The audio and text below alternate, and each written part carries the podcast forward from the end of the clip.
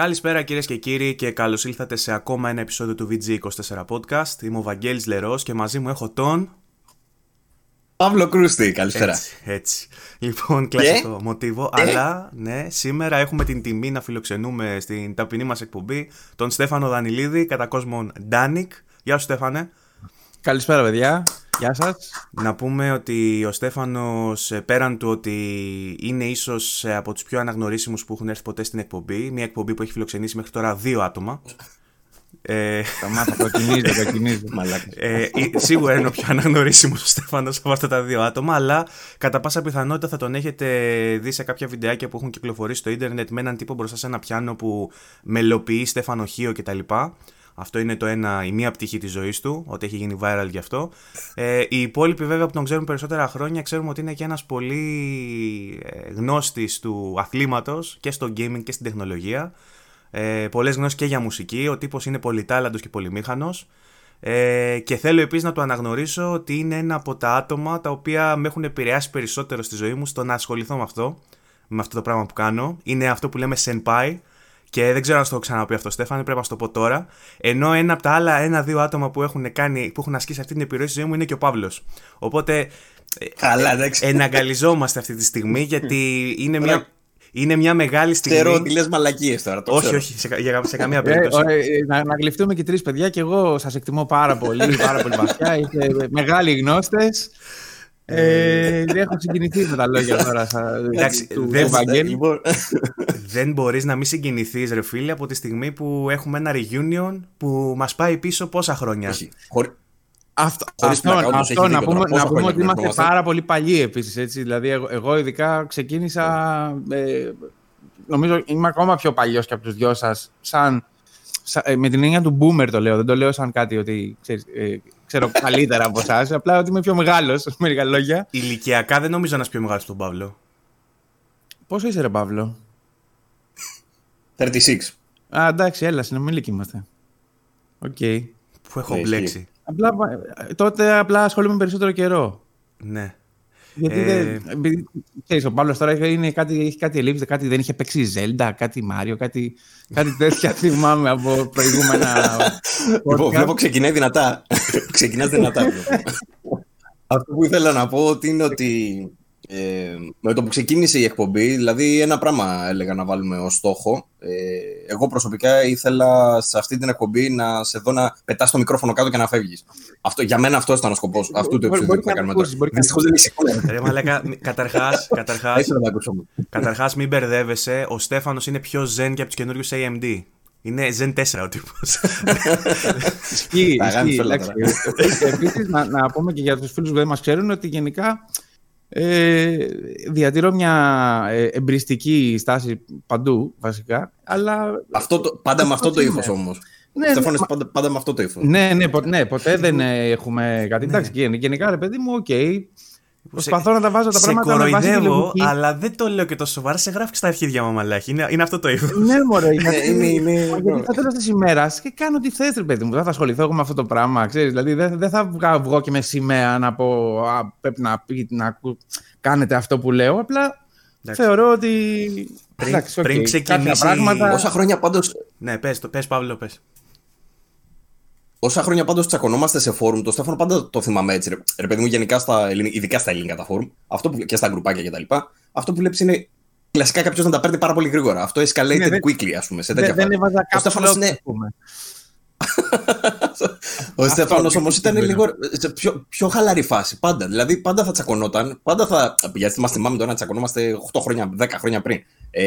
Αλλά πάντα ήταν ρε παιδί μου, σου πέταγε ατάκα, πρίζωνες εσύ, θα απαντούσες μετά.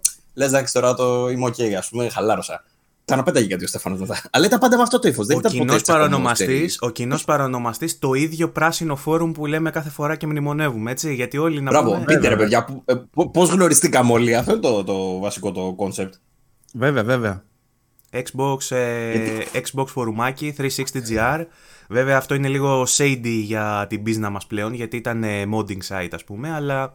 Εντάξει, έχει παραγραφεί, είναι 25 χρόνια πριν. Ξεκίνησε από modding site, αλλά εντάξει, στο τέλος είχε καταπλήξει από ό,τι θυμάμαι ψηλό. Εμείς κάναμε πρίτσι για τα αφεντικά και η φάση είχε γυρίσει σε PS3, αν θυμάμαι καλά. Έλαντε. Είχε αρχίσει ο κόσμος όταν έγινε το jailbreak για το PlayStation 3, είχε αρχίσει να ασχολείται και με αυτό και ήταν ένα universal modding site, ας πούμε, που είχε οδηγούς για τα πάντα.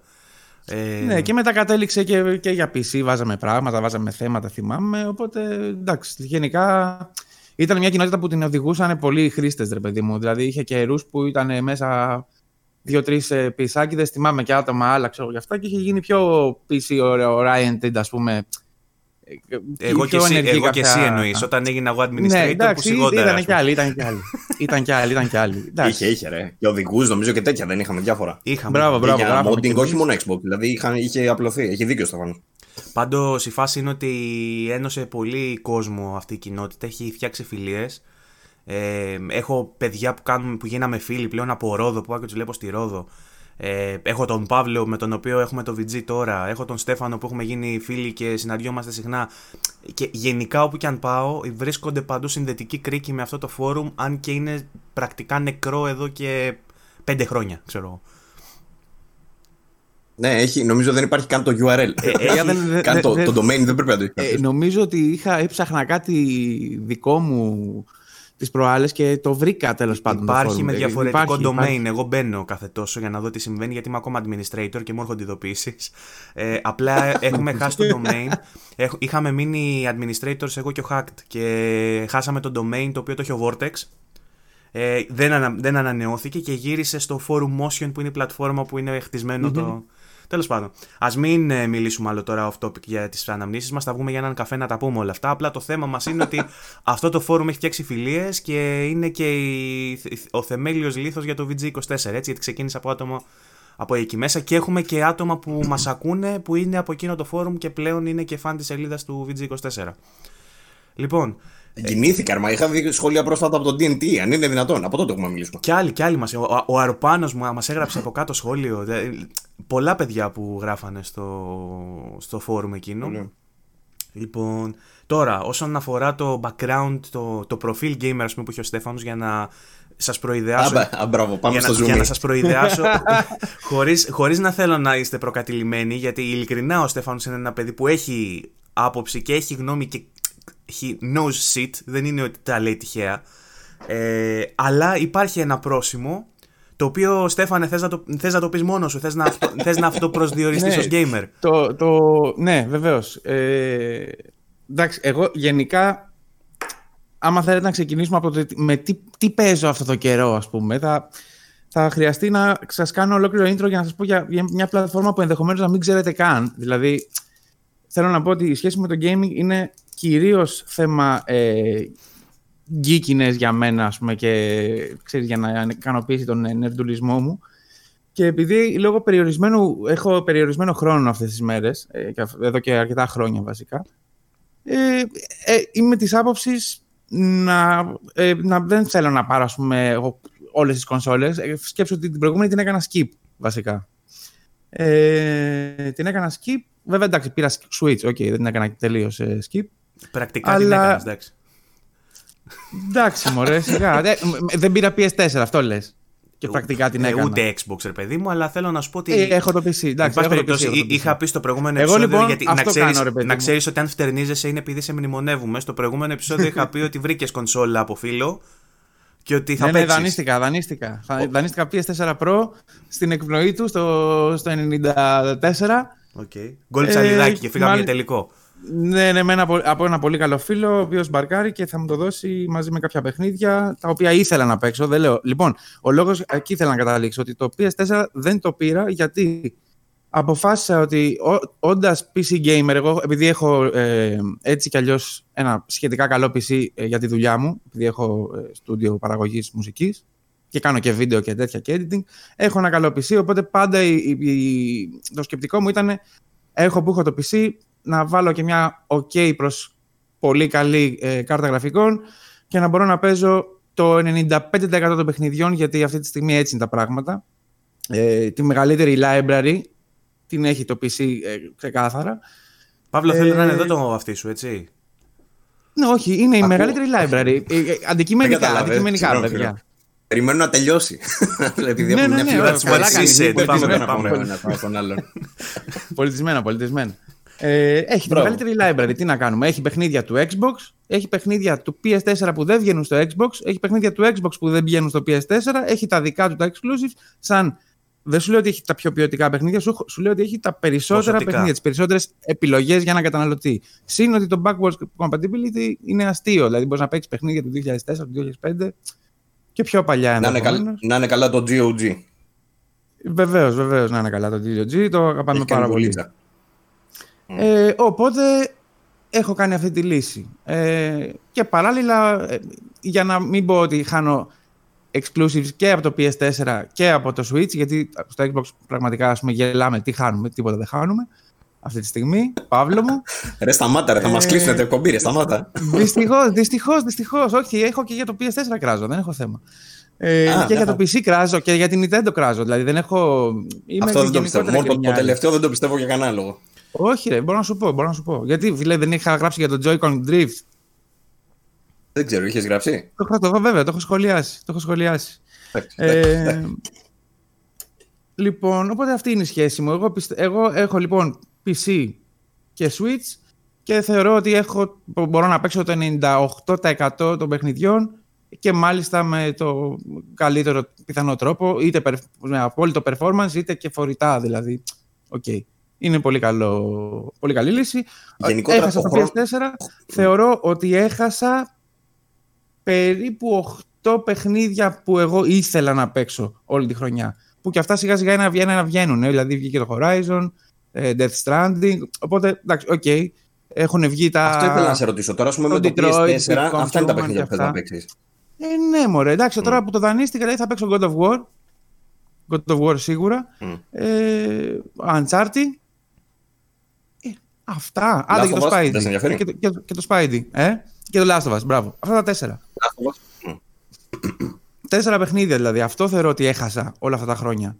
Okay. Συν ότι εντάξει, okay, ναι, περσόνα θα μου πει ο Βαγγέλης, ναι, γαμώ και εγώ RPGάκια παλιός.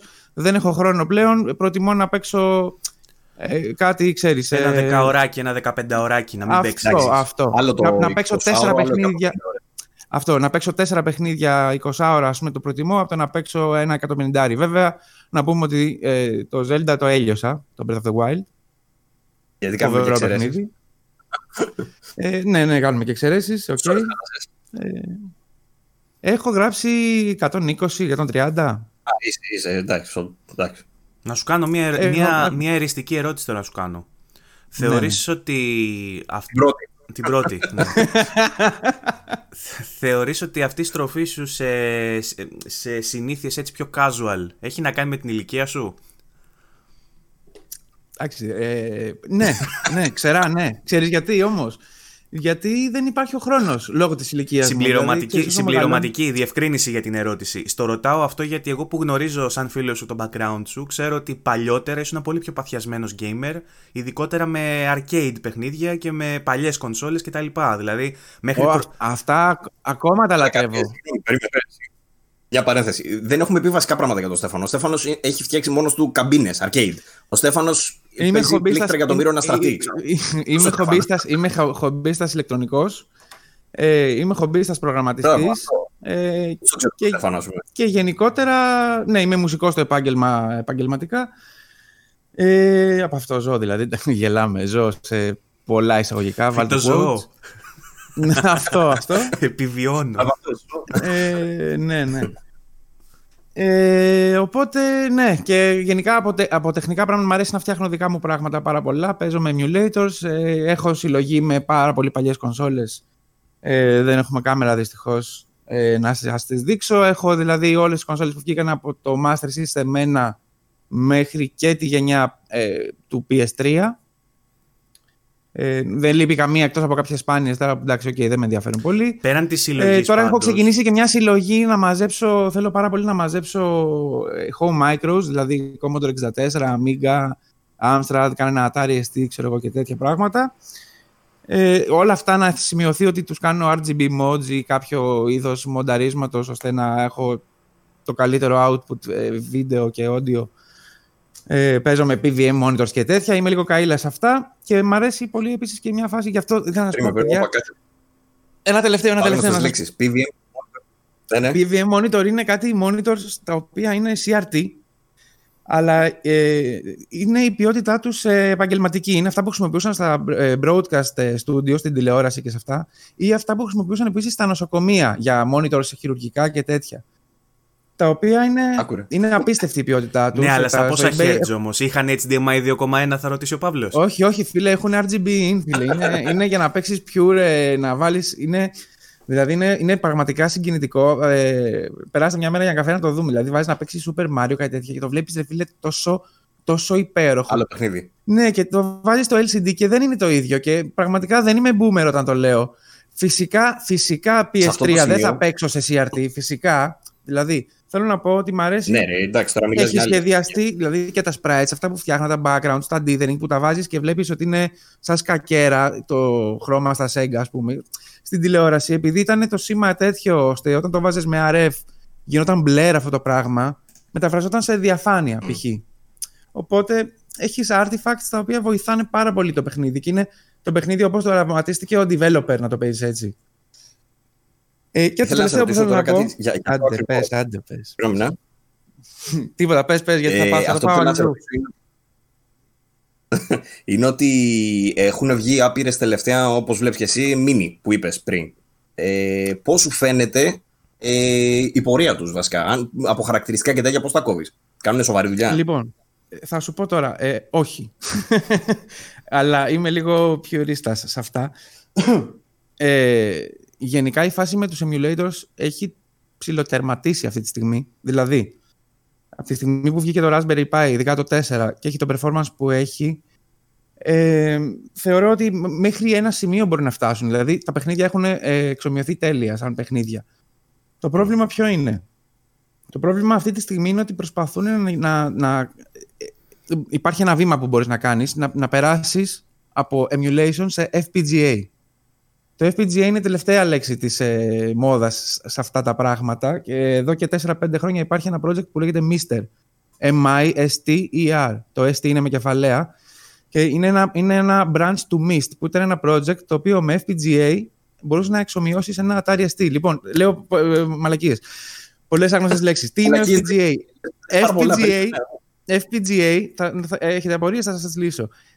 Σημαίνει Field Programmable Gate Array. Και στην ουσία είναι ένα chip, σαν επεξεργαστής είναι, δηλαδή, φαντάζομαι, πάνω στην πλακέτα, το οποίο μέσα, θα σας το πω απλά, σκέψου ότι μπορείς να του, σε μια γλώσσα προγραμματισμού που λέγεται Hardware Description Language, HDL, γράφεις κυκλώματα, αλλά μετά όταν τα περνάς, τα φλασάρεις. Δηλαδή, όταν ξεκινάει το σύστημα, έχει ένα bootloader που παίρνει τα πράγματα από τη ROM και τα φλασάρεις από την SD βασικά και τα φλασάρεις στον FPGA. Ο FPGA μετά, στην ουσία, σκεφτείτε ότι είναι σαν όλα τα transistor που έχει μέσα, όλες οι λογικές πύλες, να τις συνδέεις εσύ όπως θες σε hardware επίπεδο. Οπότε, με λίγα λόγια, μπορείς να έχεις ένα σύστημα το οποίο συμπεριφέρεται ακριβώς, δηλαδή ακριβώς όπως το original, μειώνοντας, εξουδετερώνοντας τελείως καταρχήν όλα τα bugs και τα workarounds που γίνονται ώστε να δουλέψουν σωστά οι emulators, γιατί έχει μεγάλη διαφορά να προσπαθείς. Ναι. Ναι, σχεδόν δεν είναι. Ναι, είναι simulator, θα το πω εγώ. Δηλαδή, βασικά δεν ξέρω, όχι. Πρακτικά δεν είναι προσομοίωση, είναι actual. Είναι ακριβώς εξομοίωση. Παίζεις, δηλαδή δουλεύουν light guns έτσι, στις κονσόλες αυτές. Δηλαδή πράγματα που δεν δουλεύανε πριν γιατί ήταν emulator, τώρα δουλεύουν όλα. Αυτό είπες τώρα, είναι το πρόγραμμα το οποίο φτιάχνουν τώρα, έχει. Είναι open source, υπάρχει βέβαια, ναι. Αν το Raspberry Pi κάνει 40€, αυτό βασίζεται σε μια πλακέτα που λέγεται D10 Nano. Δεν θυμάμαι, Altera νομίζω είναι ο επεξεργαστής, θα σε γελάσω, δεν το έχω φτιάξει ακόμα γιατί καταραμένει φτώχεια.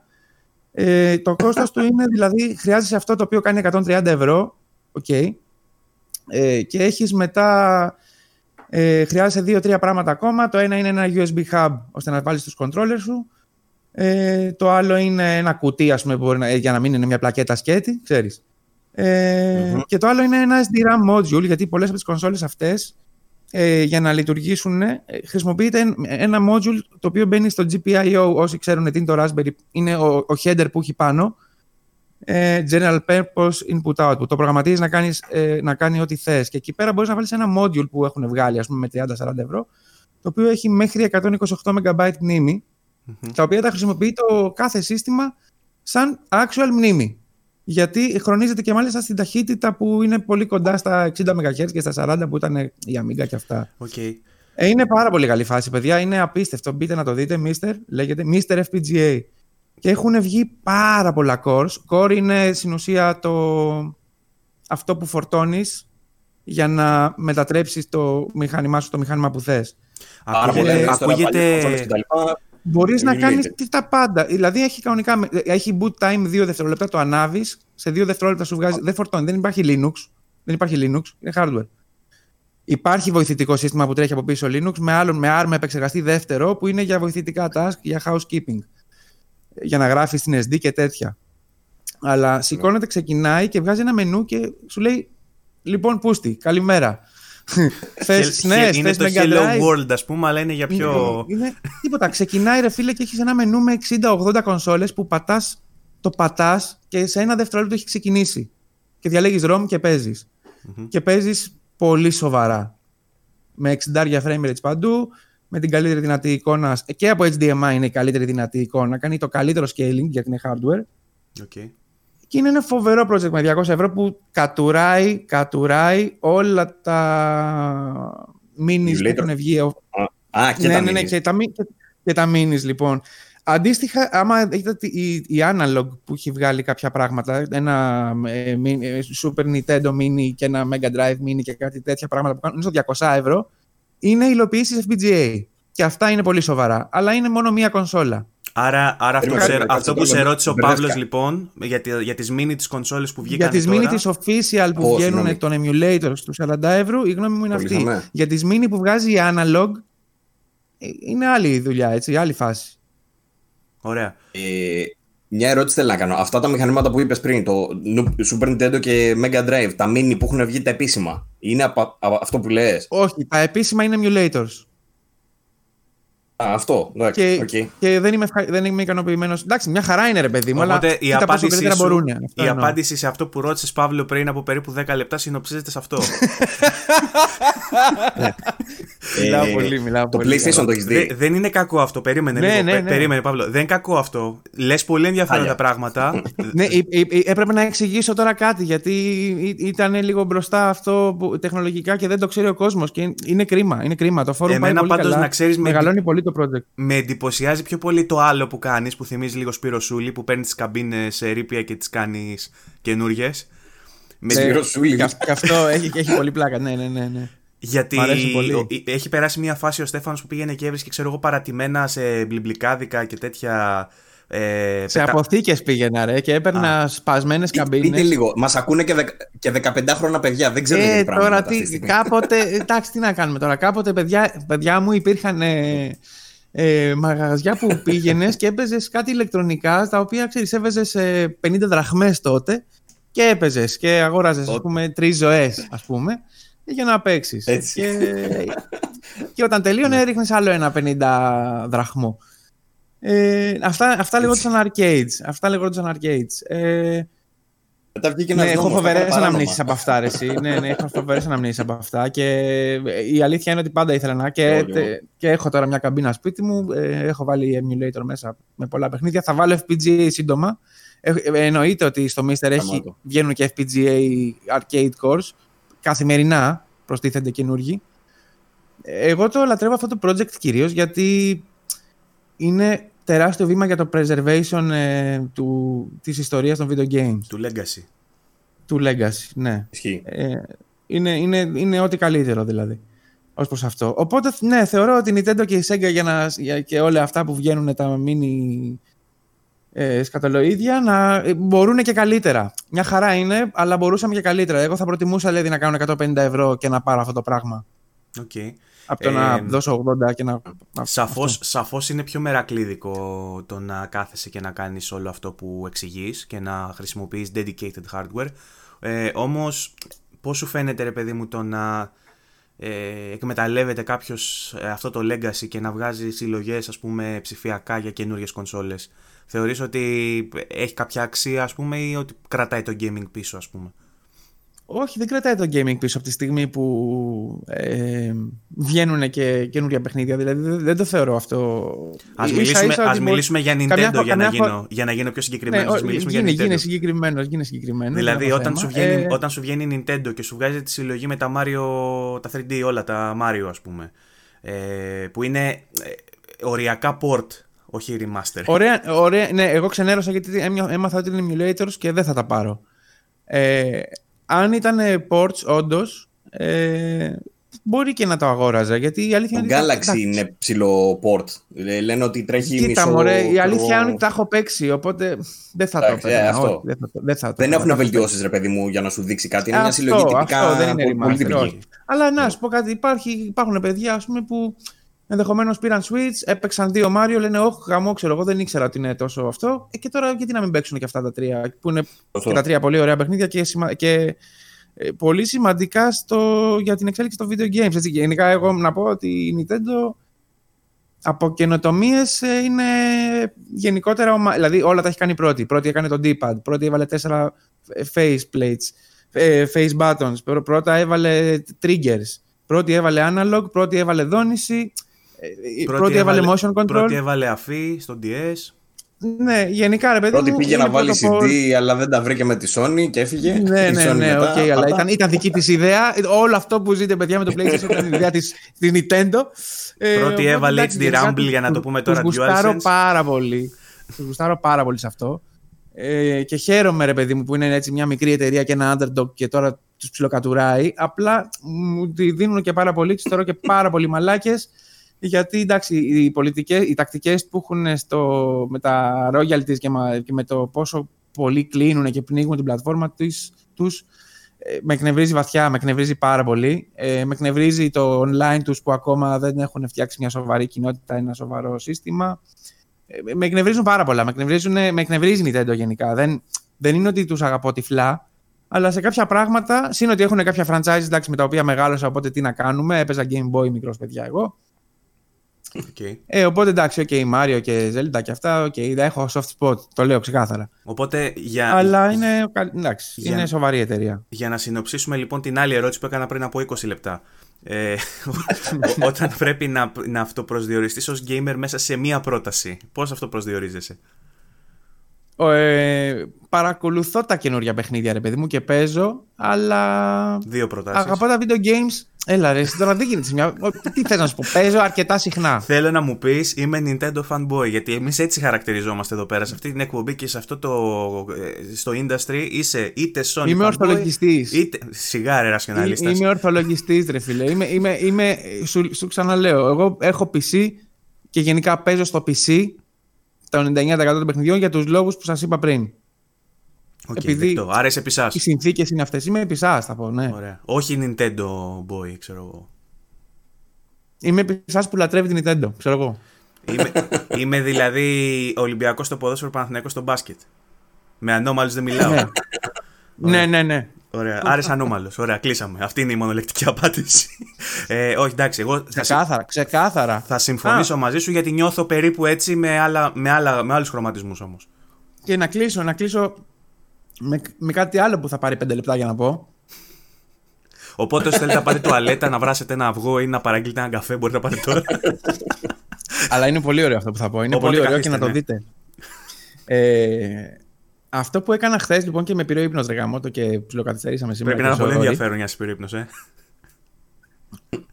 Όχι, με πήρε ο ύπνος, εννοώ το πρωί με πήρε ο ύπνος, δεν σηκώθηκα, επειδή ξενύχτησα. Είναι ότι τσέκαρα βιντεάκια από το Pico 8, το οποίο θα το πάρω σίγουρα. Έχει ιδέα κανένας από τους δυο σας τι είναι το Pico 8? Για να το λένε έτσι πρέπει να είναι κάτι σε Raspberry, μου φαίνεται. Λοιπόν, όχι. Είναι ένα project απίστευτου scope και ambition, το οποίο είναι στην ουσία, το λένε virtual console ή fantasy console. Εγώ θα συμφωνήσω με το δεύτερο, γιατί το virtual console, επειδή η Nintendo έχει βγάλει στην εποχή του Wii τα virtual console games, μην τον μπερδεύει ο κόσμος με αυτό, Είναι στην ουσία μια κονσόλα 8-bit που δεν κυκλοφόρησε ποτέ και γράφτηκε κατευθείαν σε emulator. Και έχει τα δικά της specs, δηλαδή τα παιχνίδια είναι κάτι αρχεία PNG που είναι στην ουσία το εξώφυλλο του παιχνιδιού και έχουν 32 KB όριο, 32 KB ROM.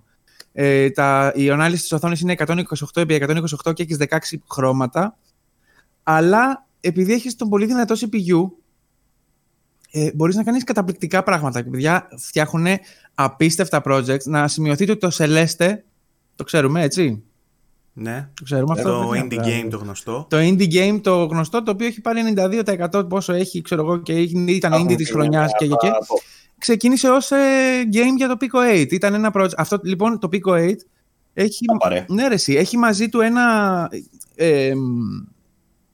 compiler, τέλος πάντων, που γράφει σε Lua. Έχει κανονικά, δηλαδή στο interface όταν ξεκινάει, πατάς escape, συνδέεις πληκτρολόγιο κωδικό και κανονικά είναι software, δηλαδή μπορείς να το κατεβάσεις. Το αγοράζεις βέβαια, κοστίζει 15 ευρώ, δεν είναι open source, να σημειωθεί. Όμως τα παιχνίδια που γράφουν οι χρήστες είναι open source. Και οι χρήστες το έχουν πάει αλλού, φίλε. Έχει έναν απλό sprite editor, έναν απλό map editor, έναν απλό sound editor και έναν tracker για να γράφεις μουσική και ένα text editor για να γράφεις κώδικα. Τόση ώρα μας μιλάς για μια 8-bit κονσόλα, δηλαδή. Που δεν υπάρχει. Φίλε, το έχουν πάει πάρα πολύ. Έχουν κάνει παιχνίδια με voxels. Όλα τα παιχνίδια είναι super polished. Έχουν parallax scrolling. Είναι αστείο γιατί είναι τεχνικά περιορισμένο και τόσο ελεύθερο ταυτόχρονα. Ναι, και κάνουν 3D πράγματα. Το καταλαβαίνεις, ρε παιδί μου, ότι είναι ένα project το οποίο είναι με πολύ μεράκι και έχει πολύ ωραία minigames. Πάρα πολύ ωραία minigames. Αξίζει να το τσεκάρετε το project. Okay. Αξίζει να το τσεκάρετε. Ξαναπες πώς το λένε για αυτούς που ξύπνησαν τώρα. Πώς το είπε, Pico 8. Ωραία. Pico 8. Λοιπόν, Pico 8. Τώρα θέλω να πάμε. Pico 8, έτσι. Ναι. Θέλω να έρθουμε στο σήμερα τώρα. Και θέλω να τελειώσαμε, παιδιά, με τις αναδρομές. Πάμε ό,τι θέλετε. Ωραία. Από εδώ και πέρα θα μιλήσουμε για το τώρα, για το σήμερα, για να έχει και σημείο επαφής και ο υπόλοιπος κόσμος που δεν είναι στο boomer range of. Ξέρεις. Εντάξει, το Pico 8 δεν είναι project τριετίες, παιδιά. Πολύ όμορφο, καμία σχέση με boomer. Είναι πιο πολύ nerd project, να πούμε. Ναι, εντάξει, okay, έστω αυτό. Δεν είναι όλοι τόσο μερακλείδες, αυτό θέλω να σου πω. Δεν ξέρω που έχεις έρθει. Είναι πιο casual περισσότεροι. Όχι, εσείς δεν ξέρω ποιον νομίζετε ότι φωνάξατε όμως. Θα καταλάβεις λίγο ποιον νομίζετε. Θα καταλάβεις και γιατί σε φωνάξαμε. Θα παίξω ξύλο, ρε. Το ξέρω, θα παίξω ξύλο. Έλα, πάμε το έχω, ρε. Όχι, όλα καλά θα πάνε. Πάμε. Λοιπόν. Θέλω τώρα, καταρχάς εννοείται πως θα καλύψουμε την ιδιοσιογραφία, θα μιλήσουμε για το τι έγινε την εβδομάδα που πέρασε όπως κάνουμε πάντα, θα σταθούμε και σε κάποια σχόλια του κόσμου, όλα αυτά στη συνέχεια. Αλλά για να ξεκινήσουμε θέλω να μου πεις και ποια είναι η επαφή σου με την, όχι με την τρέχουσα, μας είπες ότι την έχεις ψηλοαφήσει και θα την πιάσεις τώρα. Θέλω να μου πεις κατά πόσο παρακολουθείς την επόμενη γενιά. Για το PS4 θα πιάσω τώρα, όχι τη γενιά, την γενιά την έπαιξα, την ευχαριστήκα. Μην μου πεις για το Switch. Όχι, σου λέω για όλα τα multiplatform games, ρε φίλε. Τα έπαιξα. Μας τα είπε πριν και εσύ, σταμάτα. Τον αναγκάζει να ξαναπεί και να εξαφανίσει. Κάτσε, ρε φίλε, τώρα. Το έχεις ευθυλίσει. Δηλαδή, έχασα 4 τίτλους που δεν έπαιξα PS4 και χάσα τη γενιά. Έχω PC, ρε φίλε. Έχουμε παίξει τα multiplatform, ρε φίλε. Για κάποιους, αν δεν έχεις παίξει God of War και Last of Us 2, έχεις χάσει τη γενιά. Για κάποιους. Δεν με ενδιαφέρουν αυτοί οι άνθρωποι, ρε φίλε. Τα ακούς, Παύλο. Ναι, τον άκουσα. Λοιπόν, να ξέρεις, Στέφανε, προβοκάρω ξεκάθαρα κάποιες ερωτήσεις. Τι να σου πω, ότι το είδα στο YouTube. Όχι. Λοιπόν, ωραία, τέρμα καβλάντα. Τώρα ήρθε η ώρα να σοβαρευτούμε. Θέλω να μου πεις από όσα βλέπεις να λέγονται και από όσα έχουν ανακοινωθεί για την επόμενη γενιά, ποιες είναι οι προσδοκίες σου, αν έχεις να περιμένεις κάτι, αν θεωρείς ότι θα είναι το ίδιο αδιάφορο το να εστιάσεις, ας πούμε, σε ένα συγκεκριμένο platform στην επόμενη γενιά, αν έχει κάποιο δυνατό χαρτί η Sony ή η Microsoft, γενικότερα μια εικόνα για το πώς βλέπεις τη γενιά που έρχεται. Λοιπόν, θα πω τώρα κάτι το οποίο θα σας ικανοποιήσει και τους δύο, πιστεύω, και τον κόσμο ακόμα. Θεωρώ ότι για κάποιους χρήστες σαν εμένα και τον Βαγγέλη, ας πούμε, οι οποίοι έχουν PC ή έχουν PC και Nintendo, αν είναι να πάρει κάποιος ένας χρήστης σαν εμένα, εγώ δηλαδή, τόση ώρα λέω ότι έχω το Switch και παίζω και έχω και PC, θέλω να πάρω μια κονσόλα, προφανώς η επιλογή μου θα είναι το PS5, έτσι, δηλαδή δεν το συζητάμε. και μόνο και μόνο για τους τίτλους που δεν θα βγουν, γιατί όλους τους άλλους θα τους παίξεις στο PC. Οπότε είναι τυφλοσούρτης. Παρ' όλα αυτά, αν κάποιος δεν έχει τίποτα, έτσι, και παίζει στο κινητό του Fortnite και θέλει να πάρει μια κονσόλα να ξεκινήσει, ας πούμε, το gaming, πιστεύω ότι η λύση είναι ξεκάθαρα το Xbox, το μικρό κιόλας. Και budget. Το μικρό κιόλας, ναι, για το budget λέω. Έτσι, άμα δεν έχεις τα φράγκα, ναι, το μεγάλο. Αλλά θα θεωρώ πάρα πολύ καλό price point το μικρό. Απλά να ξέρουμε τι περιμένουμε. Έτσι. Ξέρεις, θα παίξουμε τους τίτλους, θα παίξουμε, θα ευχαριστούμε το gaming. Δεν θα το παίξουμε όπως είναι ακριβώς να παίξεις. Για να δεις πόσο συμφωνώ μαζί σου τώρα σε αυτό που είπες.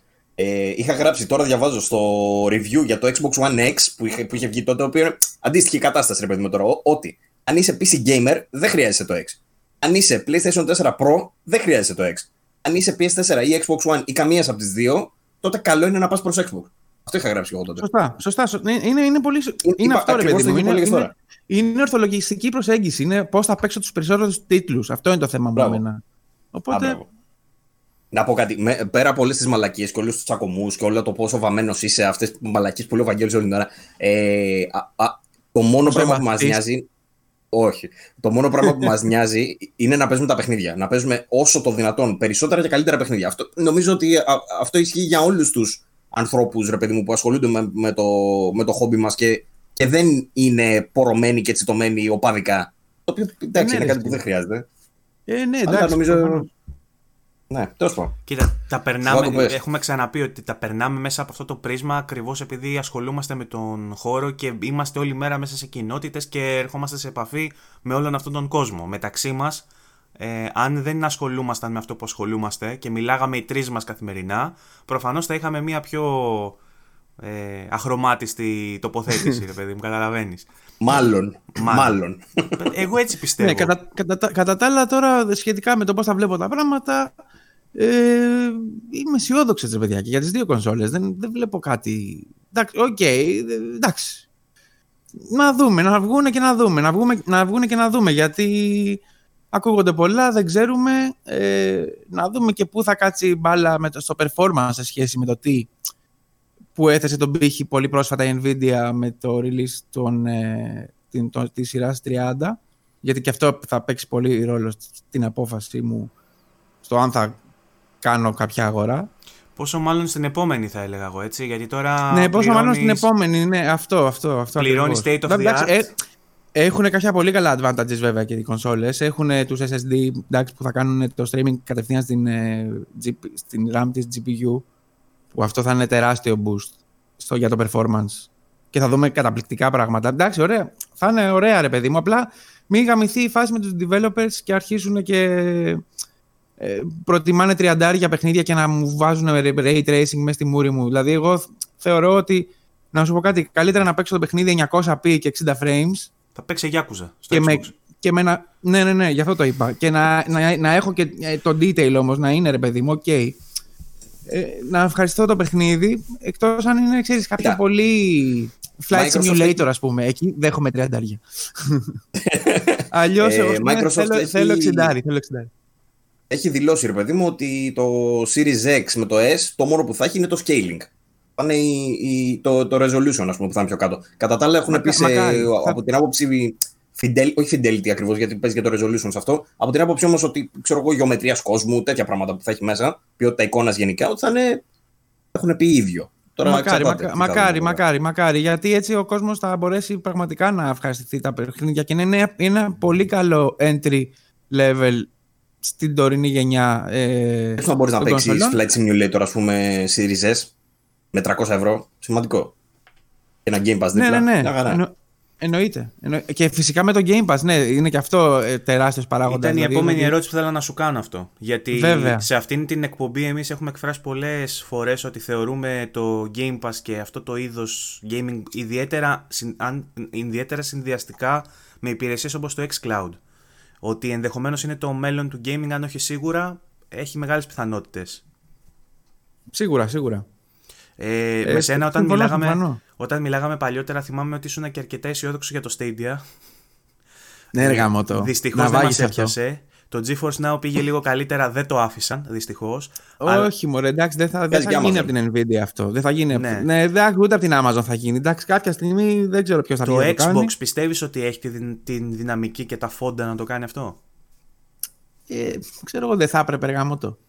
Γιατί είναι πολύ κοντά, δεν είναι πια τόσο όνειρο. Δηλαδή έρχεται στα iOS τώρα, άμεσα θα έρθει στα iOS. Αυτό, μωρέ, αν κάποιος το κάνει, θα το κάνει η Microsoft, πιστεύω. Okay. Δηλαδή, ίσως να είναι ο αρρωγός της φάσης αυτής που θα είναι η επόμενη φάση του gaming, έτσι. Και εγώ πιστεύω μάλιστα ότι το έχουν πει οι αναλυτές, βέβαια το λένε εδώ και δύο γενιές αυτό, ότι αυτή η γενιά θα είναι η τελευταία των κονσολών. Είναι αυτό που λες πάντως. Γιατί και η Microsoft βγήκε και λέει ότι θα βγάλουμε και άλλες κονσόλες μετά. Και γενικότερα, μάλλον. Ναι, αλλά πάει να γίνει πιο. Ναι, απλά σαν θα βγαίνουν με την αισθητική του. Πώς βγαίνει το καινούριο iPhone κάθε 2 χρόνια. Κατάλαβες. Δηλαδή ότι ναι. Μήπως πάει κάπου εκεί η φάση και πιστεύω ότι σύντομα. Όταν φτάσει το bandwidth, ρε παιδί μου, και μπορούμε και όντως έχουμε 4K60 σοβαρό με μικρό compression. Και έχουμε τέτοια bitrates και μπορούμε να στριμάρουμε με πολύ μικρό latency. Πιστεύω ότι το performance που θα κερδίσουμε από ένα cluster υπολογιστών που πληρώνουν άλλοι για μας είναι αδιανόητα μεγαλύτερο από αυτό που μπορούμε να πάρουμε εμείς σπίτι μας. Θα σου πω γιατί. Είναι κάτι το οποίο δεν το καταλαβαίνει ο κόσμος. Σου λέει θα παίξεις.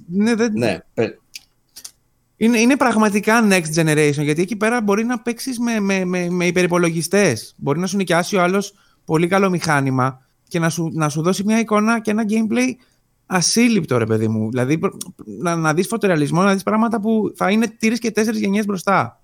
Το έθεσες πάρα πολύ ωραία, γιατί ο κόσμος δεν το καταλαβαίνει τώρα που παίζει. Γιατί σου λέει streaming, εντάξει, θα έχεις κάτω ποιότητα, κρέμω μου από τη σύνδεσή μου, τα οποία είναι αλήθεια, έτσι, δεν είναι ψέματα. Αλλά, ναι, αλλά σκέψου να κάνεις streaming και σε έναν σερβερ ο οποίος έχει 4 υπολογιστές και ο κάθε ένας έχει σε SLI, ξέρω εγώ, 30-90. Θα παίζεις μετά με τα βέλτινα. Είναι αυτό που λες σε υπερυπολογιστή. Θα είναι σαν να παίζεις με 5 από τις καλύτερες κάρτες γραφικών που κυκλοφορούν σε συνδυασμό. Το οποίο θα επιτρέψει και στους developers να κάνουν ενδεχομένως exclusives μόνο για αυτή την πλατφόρμα, τα οποία θα χρησιμοποιούν αυτή τη δύναμη. Θα χρησιμοποιούν αυτή τη δύναμη, έτσι. Γιατί τώρα τι να την κάνεις αυτή τη δύναμη, άμα δεν θα εξαρτώνται από κατώτερο. Ναι, από developing που έχει γίνει για κατώτερο hardware. Θα έχει, ας πούμε, σαν lead platform την πλατφόρμα αυτή των server. Σαν να λέμε, για παράδειγμα, ότι η Amazon που έχει. Απειριδύναμη, ρε φίλε. Που έχει το AWS. Απειριδύναμη. Ρε φίλε, και μια μέρα να σου πω κάτι, ούτε upgrade ούτε τίποτα. Μια μέρα ξυπνάς και σου έρχεται mail ότι κάναμε upgrade στα PC μας. Have fun. Και εκείνη τη μέρα έκανες αναβάθμιση εσύ και δεν αλλάξε τίποτα στη ζωή σου και συνεχίζεις και δίνεις 20-30 ευρώ το μήνα. Ξέρω εγώ. Οκ. Wow. Okay. Είναι γαμό. Τα ξεχνάς όλα.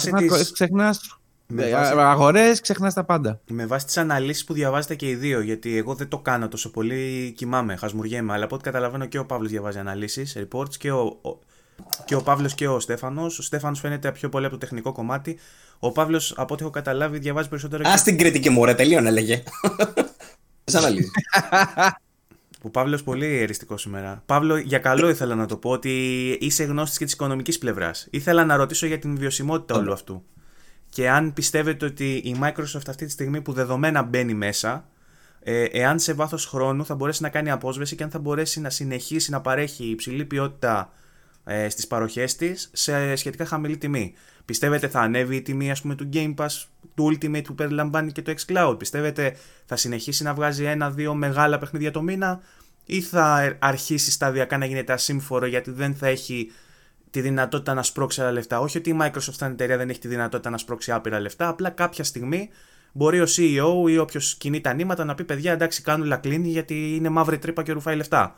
Πιστεύετε σε κάτι τέτοιο ή νομίζετε ότι θα αποδώσει καρπούς αυτή η προσπάθεια του Spencer και ότι θα δούμε ένα Xbox αρκετά πιο δυνατό? Θα ρωτήσω για αρχή τον Στέφανο σαν καλεσμένο και μετά, Παύλο, θέλω να μου πεις και εσύ.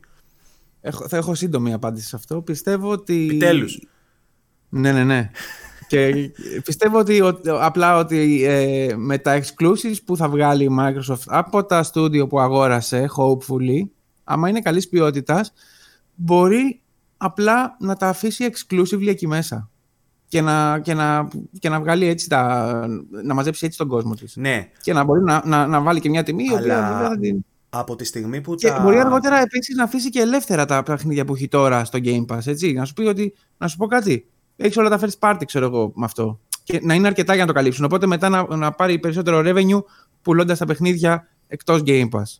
Ωραία, αυτό ήθελα να σε ρωτήσω, ότι επειδή όλα αυτά τα AAA παιχνίδια θα είναι μέρος του Game Pass, οπότε θα τα παίζουν όλοι με μια συνδρομή. Μπορώ εγώ να αγοράσω συνδρομή για ένα μήνα και να παίξω 10 παιχνίδια και μετά την πετάξω.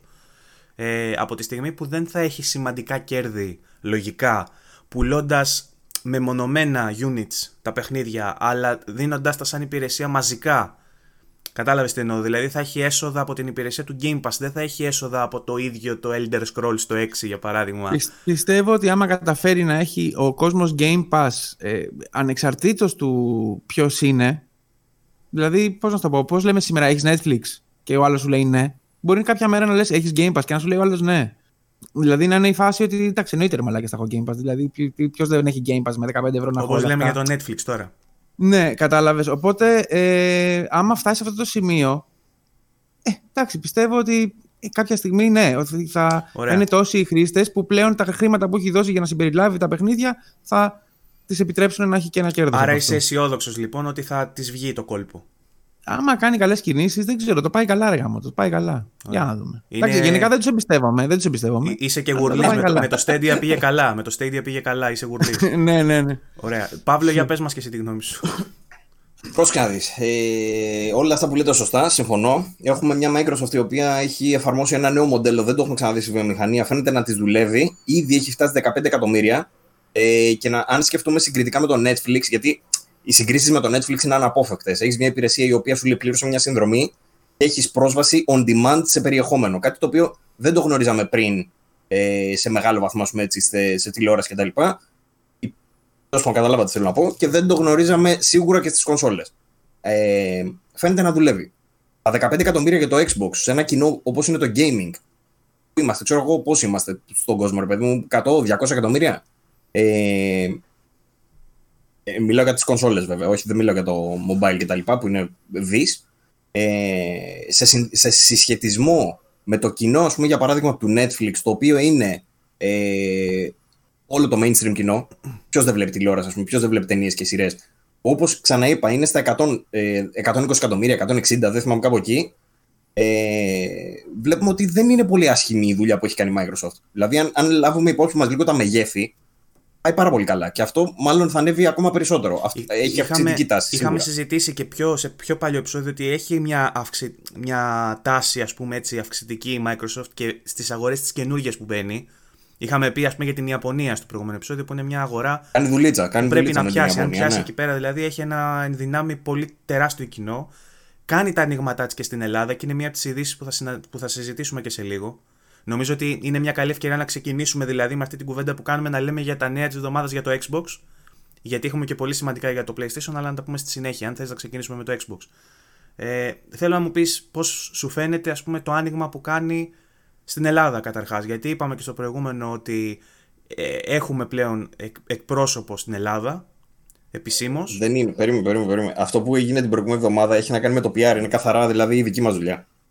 Δεν είναι ούτε δεν υπάρχει αντιπροσωπεία, ξέρεις. Αυτό εννοώ, ρε παιδί μου, PR τέλος πάντων. Γιατί σαν είναι μια κίνηση. Ναι. Ένα αυτό. Δύο, είδαμε μέσα στη βδομάδα την ανακοίνωση, το γεγονός μάλλον, ότι με update μπήκε η ελληνική γλώσσα ως υποστήριξη στο λειτουργικό σύστημα του Xbox.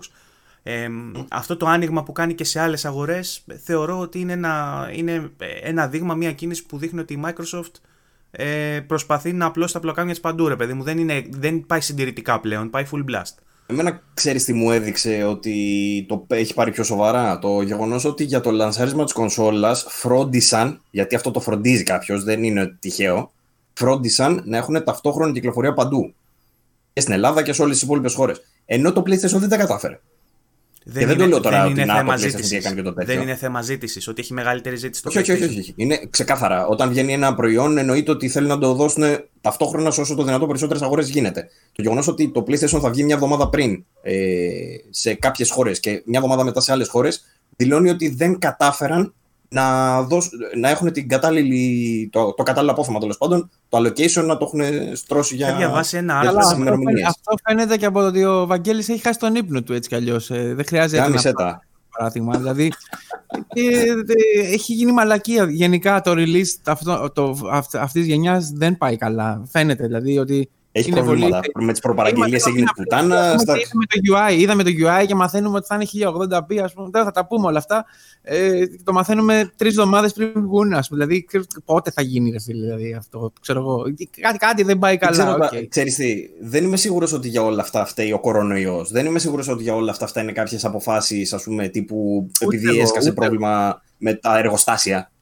Δεν πιστεύω αυτό το πράγμα. Πιστεύω ότι απλά κάνανε λάθος marketing. Ότι ήρθε τελευταία στιγμή και σου λέει: αν δεν το έχουμε δείξει αυτό, πρέπει να το δείξουμε. Ή θα έπρεπε να το έχουμε δείξει πιο πριν και κάπως τώρα να το στρώσουμε. Επομένως, δεν ξέρω τι ακριβώς δεν πήγε καλά, αλλά θεωρώ ότι ήταν κάπως rushed, κάπως βιαστικές και οι δύο. Να σου πω ότι πιστεύω εγώ ότι πήγε λάθος. Νομίζω ότι η Sony λίγο χειρότερα, η Microsoft φαίνεται λίγο πιο καλά προετοιμασμένη. Αυτά, σε σχέση με το stock, βέβαια. Σε σχέση, σαν hardware τώρα θα δούμε όταν βγουν.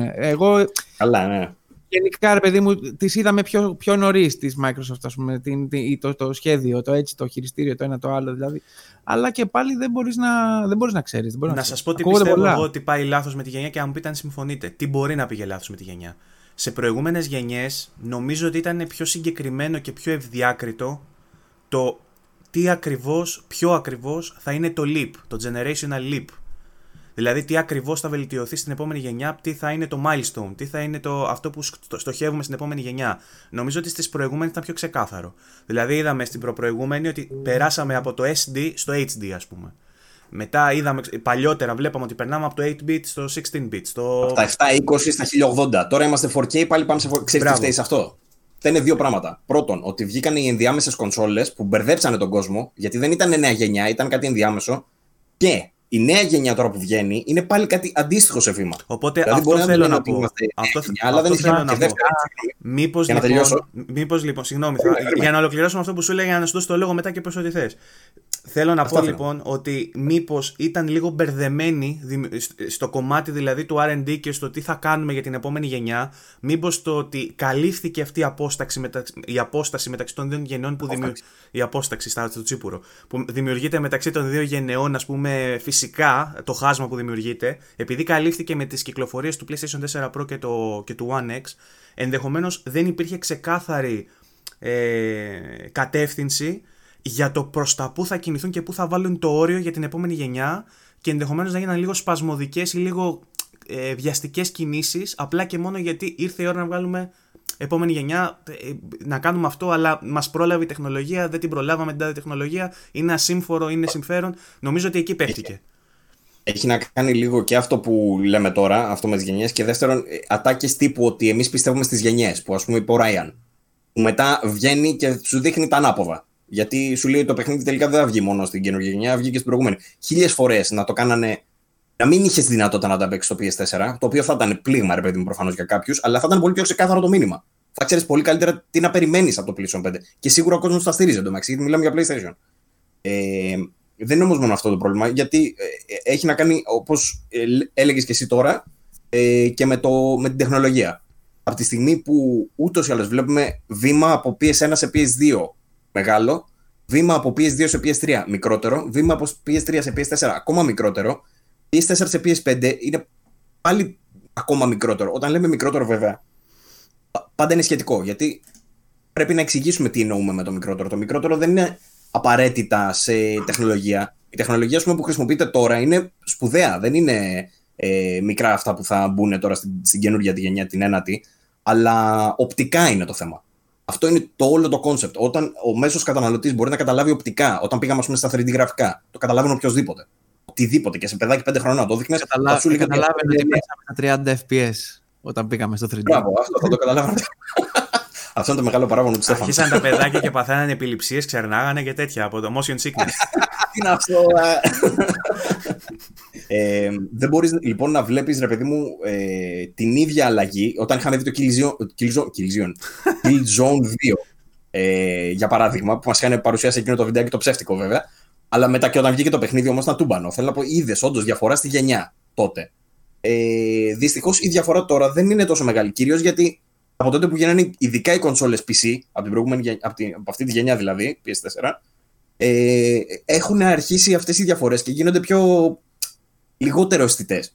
Δηλαδή μπορείς να το καταλάβεις ότι η γενιά έρχεται λίγο πιο κοντά, ρε παιδί μου, στο αποτέλεσμα. Και όπως είπες πριν, η τάση είναι να καταργηθούν και οι γενιές, έτσι, οπότε ίσως σιγά σιγά για να πω και εγώ τώρα τη μαλακία μου, οι γενιές είναι ένα κοινωνικό κατασκεύασμα. Δεν είναι ο τρόπος με τον οποίο εξελίσσεται η τεχνολογία. Είναι ένα... το δημιουργήσαμε εμείς για να προσδιορίσουμε ποια πενταετία, ποια εξαετία, γιατί σε παράθυρα εξαετιών, ας πούμε, περίπου αλλάζουν οι γενιές. Για να πούμε εμείς, ήταν την εποχή του Mega Drive, ας πούμε, ήταν την εποχή του Nintendo 64 ή την εποχή του Ερικού του δεύτερου. Του Wii, ας πούμε. Πρακτικά. Όσο άμα περάσουν 8 χρόνια μέχρι να βγει το επόμενο, θα δεις μεγαλύτερη διαφορά. Αν περάσουν 2, όπως ήταν, ας πούμε, από το Pro στην επόμενη, και όντως έχεις ενδιάμεση, είναι σαν απλά να αλλάζεις κάρτα γραφικών. Δηλαδή, σαν να έχεις ένα PC, στο PC δεν υπάρχουν γενιές. Γιατί όποτε θες βάζεις την τελευταία κάρτα και συνεχίζεις. Δηλαδή μπορείς όμως να χωρίσεις κάποιες περιόδους, ας πούμε, ως την προ-3D και μετά 3D εποχή, ας πούμε. Στην ουσία όχι. Γιατί να σου πω κάτι, πότε ξεκίνησε το 3D. Δηλαδή, υπάρχουν 3D παιχνίδια στον DOS. Το Doom βγήκε το 91-2. Εννοώ 3D assets, ας πούμε, και geometry και τα λοιπά. Και geometry, πολύγωνα, ρε φίλε, ας πούμε, είχες... τι να σου πω, στο Alone in the Dark, το πρώτο. Οπότε για σένα είναι... Το 93. Το Resident Evil 1, το 93 σου λέω τώρα. Οπότε για σένα είναι τελείως πλασματικές οι γενιές, είναι τελείως κατασκευασμένο. Δεν υπάρχει κάτι που να διαχωρίζεις, ας πούμε, είναι gaming, είναι μια ονότητα. Οι γενιές είναι για να προσδιορίζουν τις χρονικές περιόδους στις οποίες βγήκανε commercially αυτά τα products. Αλλά οι τεχνολογίες ήρθαν σιγά σιγά. Δηλαδή το 3D το είδαμε πολύ νωρίς και με vector graphics, ας πούμε, στα 70s, στα 80s. Υπήρχαν παιχνίδια που δουλεύανε ψεύδο 3D. Η Amiga είχε 3D παιχνίδια με πολύγωνα. Είχαμε δει στο Super NES, είχαμε δει το Star Fox, που χρησιμοποιούσε το Super Effects Chip και είχε 3D με πολύγωνα. Στο Mega Drive είχαμε δει το Virtua Racing με το φορμουλάκι που είχε και αυτό αντίστοιχο Super Effects Chip. Racing, το Mega Drive. Βέβαια, και ήταν το cartridge πανάκριβο και πιο ψηλό, γιατί είχε μέσα και αυτό έναν accelerator για να μπορεί να κάνει τα 3D calculations. Μια κίτρινη παπαρίτσα, κάτι σαν πλαστικό, αυτό θυμάμαι. Ναι, ήταν ναι, τέλος πάντων, ήταν αυτή η φάση, παιδί μου, ότι υπήρχαν αυτά και πριν το PlayStation 1. Οπότε στην ουσία το PlayStation 1 ήταν απλά το commercial product που βγήκε και χρησιμοποίησε τις τεχνολογίες που ήδη υπήρχαν, αλλά δεν είχαν γίνει commercially available επειδή δεν είχε βγάλει κάποιος αυτό το προϊόν. Αλλά κατάλαβες πώς θέλω να το πω. Ναι. Πάει βήμα-βήμα η φάση. Δεν είναι. Εντάξει, οκ. Είναι θέμα ένα κατασκεύασμα που έχουμε κάνει για να μπορούμε να προσδιορίσουμε χρονικά. Οπότε, ό,τι λέμε δεν έχει νόημα, καταλάβετε. Εκεί ήθελα να καταλήξω. Ευχαριστώ. Άρα περισσότερο μαρκετίστικο κατασκεύασμα, όχι τόσο κοινωνικό. Δεν το δημιουργήσαμε εμείς. Ναι. Εγώ θα έλεγα ότι είναι απλά ταμπέλες για να μπορούμε να συνεννοούμαστε. Είναι αυτό που πες στην αρχή ο Στέφανος, ότι δηλαδή εκείνη την εποχή, ξέρω. Οπότε, όταν έχουν περάσει 8 χρόνια, θα δεις μεγάλη διαφορά. Όταν έχουν περάσει 3, θα δεις μικρότερη. Εκεί ήθελα να καταλήξω. Okay. Τέλος πάντων. Ταυτόχρονα τώρα η Microsoft παρουσιάζει ένα πρόσωπο που για μένα είναι πρωτόγνωρο να το βλέπω σε εταιρείες. Δηλαδή βλέπουμε έναν Spencer full ενωτικό που προσπαθεί να πείσει ότι το gaming είναι για όλους. Μάλλον δεν προσπαθεί να πείσει. Ευελπιστώ ο άνθρωπος τα πιστεύει όντως και δείχνει με τις πράξεις του ότι τα πιστεύει. Αλλά δείχνει μια πολύ θετική διάθεση. Σε αυτό όλο το ενωτικό mood, βέβαια, είχαμε ένα μικρό αστεράκι μέσα στη βδομάδα με αυτό που έγινε με τις δηλώσεις του περί Bethesda και περί αποκλειστικότητας, ας πούμε, των παιχνιδιών. Και είχαμε κάποιες δημόσεις σε σχέση με τις δηλώσεις που είχαν γίνει αρχικά, ότι δηλαδή εμείς δεν θέλουμε να αποκόψουμε κανέναν από το να παίζει τα παιχνίδια, και στις νέες δηλώσεις που έκανε τώρα που είναι λίγο διαφοροποιημένες, χωρίς απαραίτητα να σημαίνει ότι αλλάζει η κατεύθυνση. Θέλω να μου πεις εσύ, Παύλο, πώς το... Θα σου πω, αυτό που είχαν δηλώσει όταν πήραν την Bethesda, όταν τους ρώτησαν ευθέως τι θα γίνει με τις αποκλειστικότητες, αν έχετε σκοπό τα παιχνίδια τώρα που πήρατε της Bethesda να τα βγάζετε αποκλειστικά στο Xbox και PC προφανώς, Η απάντηση ήταν ότι θα το δούμε case by case. Θα το δούμε ανά περίπτωση.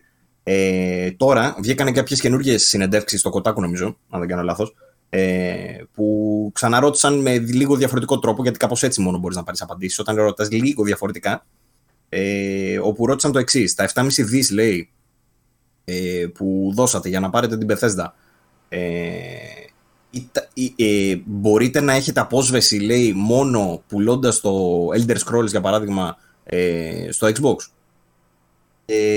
Η απάντηση ήταν ναι. Αυτό τώρα τι σημαίνει? Ότι το μόνο που δείχνει σαν γεγονός είναι ότι ο Spencer πιστεύει ή ξέρει ότι το πουλώντας ως αποκλειστικό, για παράδειγμα, ένα παιχνίδι σαν το Elder Scrolls στο 6 που αναμένεται, δεν θα έχουν κανένα πρόβλημα. Όμως δεν ξέρουμε αν το θέλουν αυτό, δεν ξέρουμε αν τους συμφέρει αυτό, δεν ξέρουμε αν το χρειάζονται αυτό, δεν ξέρουμε πολλά πράγματα. Η τακτική, τέλος πάντων, που θέλω να καταλήξω μπορεί να είναι πολύ διαφορετική. Κατά συνέπεια, οι τίτλοι που βγήκαν ότι ο Spencer λέει ότι το Elder Scrolls θα είναι αποκλειστικό είναι λάθος, απλά δεν ισχύει. Είναι clickbait. Ναι, είναι clickbait. Τώρα, βάσει αυτού, μπορούμε και εμείς να βγάλουμε βέβαια τα συμπεράσματά μας. Αυτό που είπε ο Spencer μας κάνει να πιστεύουμε ότι κάποιοι τίτλοι θα βγουν αποκλειστικοί και κάποιοι άλλοι όχι. Ποιοι θα είναι τώρα και ποιοι όχι, έχει να κάνει. Να σου πω, αν θέλει να το παίξει έξυπνα, μπορεί κάποιους τίτλους, όπως ξέρω τα online παιχνίδια για παράδειγμα, όπως είναι το Elder Scrolls Online ή το. Δεν ξέρω για παράδειγμα, τι να σου πω τώρα. Τους μεγάλους τίτλους, μπορεί να βάλει κάποια παιχνίδια τα οποία θεωρεί εκείνος ότι έχουν μια βάση η οποία θα συνεχίσει να είναι ξέρω και στο PlayStation. Δεν θα θέλει να τους αποκόψει από αυτό, το οποίο ταιριάζει με τα λεγόμενά του. Αλλά ταυτόχρονα όταν βγει ξέρω εγώ το Doom το επόμενο, να σου πει το έχουμε αποκλειστικό. Το οποίο βέβαια για τη Microsoft αποκλειστικό τι σημαίνει? Αποκλειστικό σημαίνει ότι θα το έχει στο xCloud, Xbox και PC. Δεν μπορεί να βγει και Switch εντωμεταξύ μέχρι τώρα. Μπορεί και Switch, ναι. Δηλαδή βασικά σημαίνει ότι δεν θα βγει στο PS4. Ακριβώς. Οπότε δεν σε κόβει και από πουθενά. Ναι. Παραμένει ενωτικός. Οκ, οπότε δεν σημαίνει κάτι. Είναι... Δηλώσεις, ρε παιδί μου, όχι. Αυτή τη στιγμή δεν σημαίνουν κάτι. Όταν βγει το επόμενο παιχνίδι, θα το δούμε τότε. Όταν δούμε, εγώ περιμένω ας πούμε, να μας πει η Microsoft σε κάποια φάση ότι ξέρεις κάτι, αυτό θα είναι μόνο PC Xbox. Για κάποιο σοβαρό παιχνίδι που δεν το περίμενες. Εκεί θα αρχίσει λίγο να σοβαρεύει το πράγμα. Έως τότε πιστεύω ότι εντάξει, όποιος θέλει μπορεί να παίξει ό,τι θέλει οπουδήποτε. Okay. Έτσι φαίνεται. Μέχρι έναν βαθμό, εγώ πιστεύω ότι απλά ιντριγκάρει, ρε παιδί μου τώρα. Ξέρεις, βγαίνει και τα λέει έτσι, λίγο πυθία και ναι και όχι, για να ασχολούμαστε εμείς με αυτό και να το συζητάμε και να γίνεται σούσουρο και τι θα παίξει με τη Microsoft. Παίζει και αυτό έτσι. Μπράβο. Αυτό είναι τακτική βασικά. Για marketing μια χαρά, γιατί όχι. Το δουλεύει καλά η Microsoft. Γενικά το πάει καλά. Εγώ νομίζω ότι απλά έχει διαφορετική προσέγγιση, γιατί δεν μπορώ να πω ότι η Sony δεν της πάει καλά αυτό που κάνει. Δεν το λέω φανμποίστηκα αυτό. Εννοώ ότι η Sony είναι λίγο πιο κρυψίνους φάση. Ότι και καλά δεν σας δείχνουμε και δημιουργεί hype μέσα από αυτό. Ενώ η Microsoft είναι σε φάση σας τα δείχνουμε όλα και δημιουργεί hype μέσα από αυτό. Ότι δηλαδή εμείς σας δείχνουμε τόσα πολλά που σας κάνουμε να νιώθετε σίγουροι για την πλατφόρμα μας. Ενώ η Sony σου λέει δεν σου δείχνω αρκετά ούτως ώστε ασχολείσαι μαζί μου, άρα παθιάζεσαι. Αυτό. Δεν ξέρω. Okay. Ναι. Λοιπόν, άλλο νέο τώρα από την Microsoft τη βδομάδα που πέρασε. Μάθαμε ότι θα είναι δωρεάν για όλους τους χρήστες Xbox 360 τα cloud saves. Το οποίο γεφυρώνει τις γενιές πρακτικά, έτσι. Δεν ξέρω κατά πόσο ενδιαφέρεστε οι παρόντες σε αυτό το podcast για παιχνίδια του 360. Ας πω. Μπορεί να μην είναι τόσο σημαντικό για τον μέσο χρήστη, αλλά είναι σημαντικό μόνο και μόνο το ότι το διευκρίνησε, ρε φίλε. Γιατί στο PlayStation, για παράδειγμα, δεν το ξέρεις αυτό. Άρα είναι στα πλαίσια, λοιπόν. Είναι στο πλαίσιο της ίδιας πολιτικής που ανέφερα νωρίτερα, ότι δηλαδή η Microsoft προσπαθεί να έχει μια διαφάνεια για τα πάντα, το πώς λειτουργούν τα πάντα. Μπράβο. Συζητούσαμε, Στέφανη, στο προηγούμενο επεισόδιο, δεν ξέρω αν πρόλαβες να το ακούσεις, ότι η Sony δείχνει να αποκρύπτει σκοπίμως πράγματα, ας πούμε, γιατί μπορεί να θέλει να κρατάει μια πισινή ενδεχομένως για να τα κάνει monetize όλα αυτά, να τα βάλει ως μέρος υπηρεσιών ή τα λοιπά. Δεν ξέρω αν συμφωνείς με αυτό. Ναι. Είναι πολύ πιθανό. Το είδα και στο podcast και συμφωνώ. Εντάξει. Okay. Δεν ξέρω. Εγώ ψηλιάζομαι και ότι είναι λίγο off balance αυτή τη στιγμή η Sony. Λες, το ψηλιάζομαι. Ναι, μωρέ, γιατί ξέρεις τι πει, τους κατούρισε στην προηγούμενη και συνήθως το βλέπουμε, βασικά κάθε φορά το βλέπουμε. Ειδικά με τη Sony, ότι κάθε φορά που πάει θρίαμβος μια κονσόλα, η επόμενη γαμιέται. Και μετά το μάζεψε βέβαια με το PS3. Αλλά ήταν πολύ κακή η αρχή τους, έτσι. Δηλαδή, και έχουμε δει σημάδια κόκκινες από την Sony να σνομπάρει το crossplay, το cross-platform. Ευτυχώς νίκησε αυτό. Τα δείγματα είναι έτσι όπως τα περιγράφεις, έχεις δίκιο. Όμως επί της ουσίας δεν μπορείς να διακρίνεις, βλέποντας και το άλλο νέο που έχω για μετά με τους 30 τίτλους που ανακοίνωσε η Microsoft για το launch.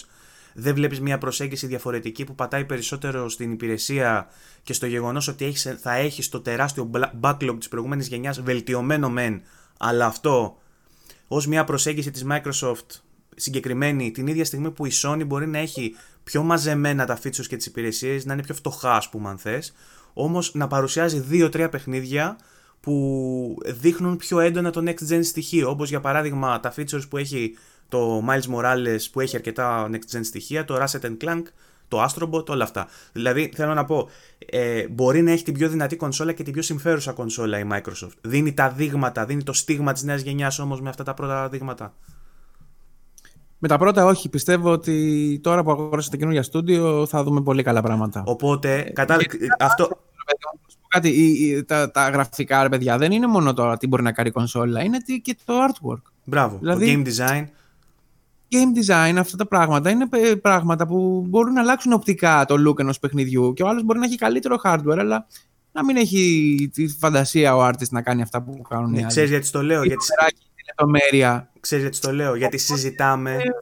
Είναι πολύ λογικό. Υπάρχουν κάποια στούντιο που γράφουν για τη Sony, ας πούμε, παιχνίδια που είναι εντάξει, αντεγιά. Και δεν τα βλέπεις ούτε στο PC σαν γραφικά. Ναι. Όχι επειδή τεχνικά είναι πιο δυνατό το PS4, επειδή είναι καλύτερα σχεδιασμένα τα παιχνίδια. Λέμε, ρε παιδί μου, ότι η Sony, είπες εσύ, ότι κάθε φορά που κάνει μια καλή γενιά, στην επόμενη τον παίζει. Αλλά. Αυτό ακριβώς, εντάξει. Είναι πιθανό. Ότι δηλαδή τον παίζει στο launch. Ας πούμε. Τον παίζει στο launch και το βρίσκει στην πορεία. Αλλά την ίδια στιγμή έχουμε μια Microsoft η οποία με όλες αυτές τις εξαγορές που έκανε, αν υποθέσουμε ότι ένα AAA παιχνίδι μπορεί να θέλει 4-5 χρόνια για να έρθει στο τέλος η ανάπτυξή του, μπορεί να δούμε την Microsoft να παρουσιάζει αυτούς τους νέους τίτλους από τη μέση της γενιάς και μετά και να κάνει ένα launch μέτριο. Όχι. Μπορεί να κάνει και σε 2 χρόνια τώρα παιχνίδι, μπορεί να είναι. Μπορεί να έχει κάποιο που το κάνει ήδη 3 χρόνια να είναι σε ανάπτυξη και να έχει στο μυαλό ότι θα το βγάλουμε τώρα. Απλά θέλω να σου πω για τον Μπούγιο.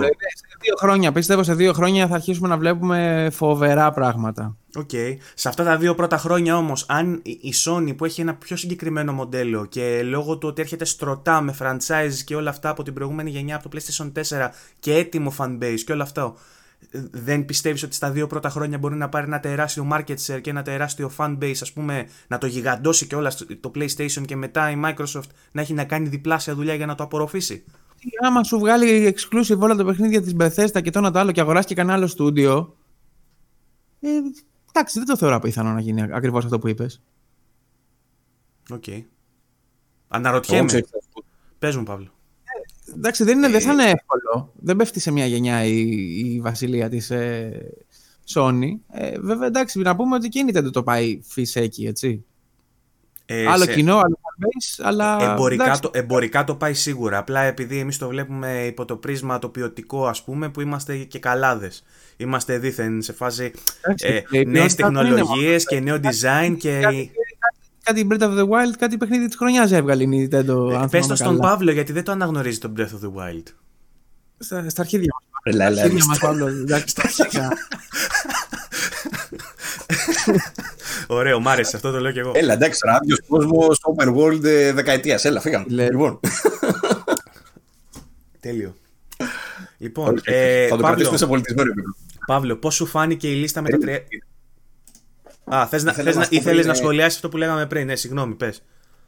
Σε σχέση, ρε παιδί μου, με όλο αυτό που λες και που περιγράφεις για το πώς θα πάρει τα ενία η Microsoft, αν τα πάρει αυτή τη στιγμή η Sony είναι στο επίπεδο που είναι κτλ.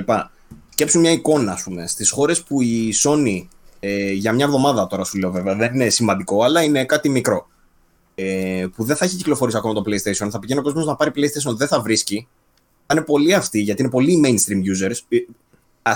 Ας συνειδητοποιήσουμε λιγάκι ότι το κοινό που ξέρει για τι πράγμα μιλάμε και ξέρουμε τι βλέπουμε και ασχολούμαστε κτλ. Είμαστε πάρα πολύ λίγοι σε σχέση με αυτούς που συνολικά θα αγοράσουμε μετά κονσόλες. Πάρα πολύ λίγοι. Είμαστε πολύ μικρό ποσοστό. Συνεπώς, κάποιος ο οποίος θα αγοράσει μετά κονσόλα, θα πάει, θα του πούνε παιδιά, έσκασε η νέα γενιά. Α, PlayStation 5. Α, όχι, δεν έχει έρθει ακόμα. Έχει έρθει όμως το Xbox. Α, θα μπορώ να παίξω το καινούριο FIFA, ξέρω εγώ, σε νέα γενιά. Ναι, βεβαίως. Ορίστε. Πάρ' το Xbox. Αυτό θα παίξει. Στάνταρ. Γι' αυτό θα δούμε σίγουρα. Μπορεί αυτή τη στιγμή να ακούγεται πολύ συγκεκριμένη περίπτωση, αλλά είναι λίγο πιο γενικό. Και δεν είναι μόνο στην Ελλάδα, θα γίνει και σε άλλες χώρες. Αυτό θα δώσει σίγουρα μπουστάρισμα, για, όχι μόνο αυτό και για πολλούς άλλους λόγους που αναφέραμε πριν. Θα δώσει ένα μπουστάρισμα στη Microsoft. Οπότε θα δούμε στην αρχή τουλάχιστον τη Microsoft όντως να παίρνει λίγο κεφάλι. Από κάποιο σημείο και μετά, βέβαια, σίγουρα θα παίξουν ρόλο τα God of War 2, Horizon κτλ. Που μετά, εντάξει, αν δεν έχει καταφέρει η Microsoft ως τότε να δείξει ότι κοίταξε να δεις, σου προσφέρουμε και τις υπηρεσίες, σου προσφέρουμε και τα αποκλειστικά και τις παιχνιδάρες, εκεί θα αρχίσει να δυσκολεύει πάλι το παιχνίδι. Θα τα δούμε όμως όλα αυτά. Κάτι άλλο ήθελα να πω πριν και το ξέχασα όμως για το Game Pass. Σκέψου επίσης μια άλλη περίπτωση. Βγαίνει το επόμενο Doom, δεν το έχει κάνει αποκλειστικό η Microsoft. Σε 3 χρόνια σου λέω εγώ, δεν το έχει κάνει αποκλειστικό η Microsoft και σου λέει μπορείς να το πάρεις και στο PlayStation 5 και στο Xbox Series X. Αν το πάρεις στο Xbox Series X, έχεις λίγο καλύτερες επιδόσεις από το PlayStation 5. Επίσης, αν έχεις και Game Pass, το παίρνεις τσάμπα. Ενώ στο άλλο θα πρέπει να πληρώσεις 80 ευρώ ή 60 ευρώ. Δεν υπάρχει καν συναγωνισμός εκεί πέρα. Γιατί έχεις και τις καλύτερες επιδόσεις και την πιο συμφέρουσα επιλογή. Είναι το χαρτί της, ρε, το Game Pass. Το VFM είναι το χαρτί της. Το VFM. Το performance το βλέπω σαν κερασάκι. Πραγματικά. Το οποίο είναι σημαντικό, βέβαια, να πούμε έτσι. Να το πείσει από τη μέση, ρε παιδί μου, γιατί μπορεί ο άλλος να μην έχει πείσει. Από αυτή την άποψη θα κάνω το performance. Και μεταξύ τους, αν και είναι σημαντικό, είναι ένα 20% νομίζω σε teraflop. Ναι, ρε φίλε, θα σου πω, από PlayStation 4 Pro και Xbox One X έχει τύχει να αγοράσω παιχνίδι στο Xbox One X που το έχω και στο PS4 Pro, μόνο και μόνο επειδή ξέρω ότι είναι πιο καθαρό. Ναι. Όντως, το βλέπεις πιο καθαρό. Παίζει αυτό. Εντάξει, δεν είναι πολύ έτσι, αλλά σου λέω. Παιδιά, για μένα είναι το VFM ο καταλυτικός παράγοντας, έτσι. Δεν είναι μόνο το Game Pass, είναι και ότι η κονσόλα σε σχέση με αυτά που προσφέρει είναι σχετικά φθηνή. Δηλαδή και το X έχει πολύ. Και το PlayStation παίζει έτσι. Όχι, είναι τα 400 ευρώ. Ναι, δεν είναι άσχημα. Ναι, αλλά είναι πολύ κοντά η τιμή του στο Xbox για 30% διαφορά. Καταλαβες. Αυτό. Πρώτον, έχεις και την υπηρεσία. Οπότε αυτό είναι το δυνατό χαρτί, όντως. Το VFM, όχι συγκεκριμένα. Όλο μαζί, το VFM. Έχεις από τη μία για τη Microsoft, αλλά από την άλλη έχεις μία Sony η οποία έχει τα franchise που έχει και είσαι δέσμιος του platform σου. Δεν μπορείς να παίξεις δηλαδή Sony αν αγοράσεις το Xbox, ενώ το αντίστροφο πριν να δούμε από τα καινούργια studios καινούργια παιχνίδια δεν ισχύει. Αν αρχίσει η Sony και βγάζει και τα παιχνίδια στο PC που ήδη έχει δείξει ότι πάει να το κάνει, δεν το έχει κάνει με όλα, δεν ξέρουμε ακριβώς τη στρατηγική. Δεν το κάνει με τον ίδιο τρόπο που το κάνει όμως η Microsoft, γιατί η Microsoft με το Xbox Platform και το Play Anywhere. Ναι. Το God of War, αν μου πούνε ότι θα βγει και σε ένα χρόνο στο PC και είχα PC, δεν μπορεί και να μην αγοράζω το PlayStation, αλήθεια. Παρόλο που με τίγκα φαν. Θα περιμένεις σε ένα χρόνο γιατί για να το παίξεις. Δεν αποκλείεται, ρε φίλε. Ναι, καλά, έχει τύχει να. Εξαρτάται και από το πώς. Παίζουν πολλά ρόλο.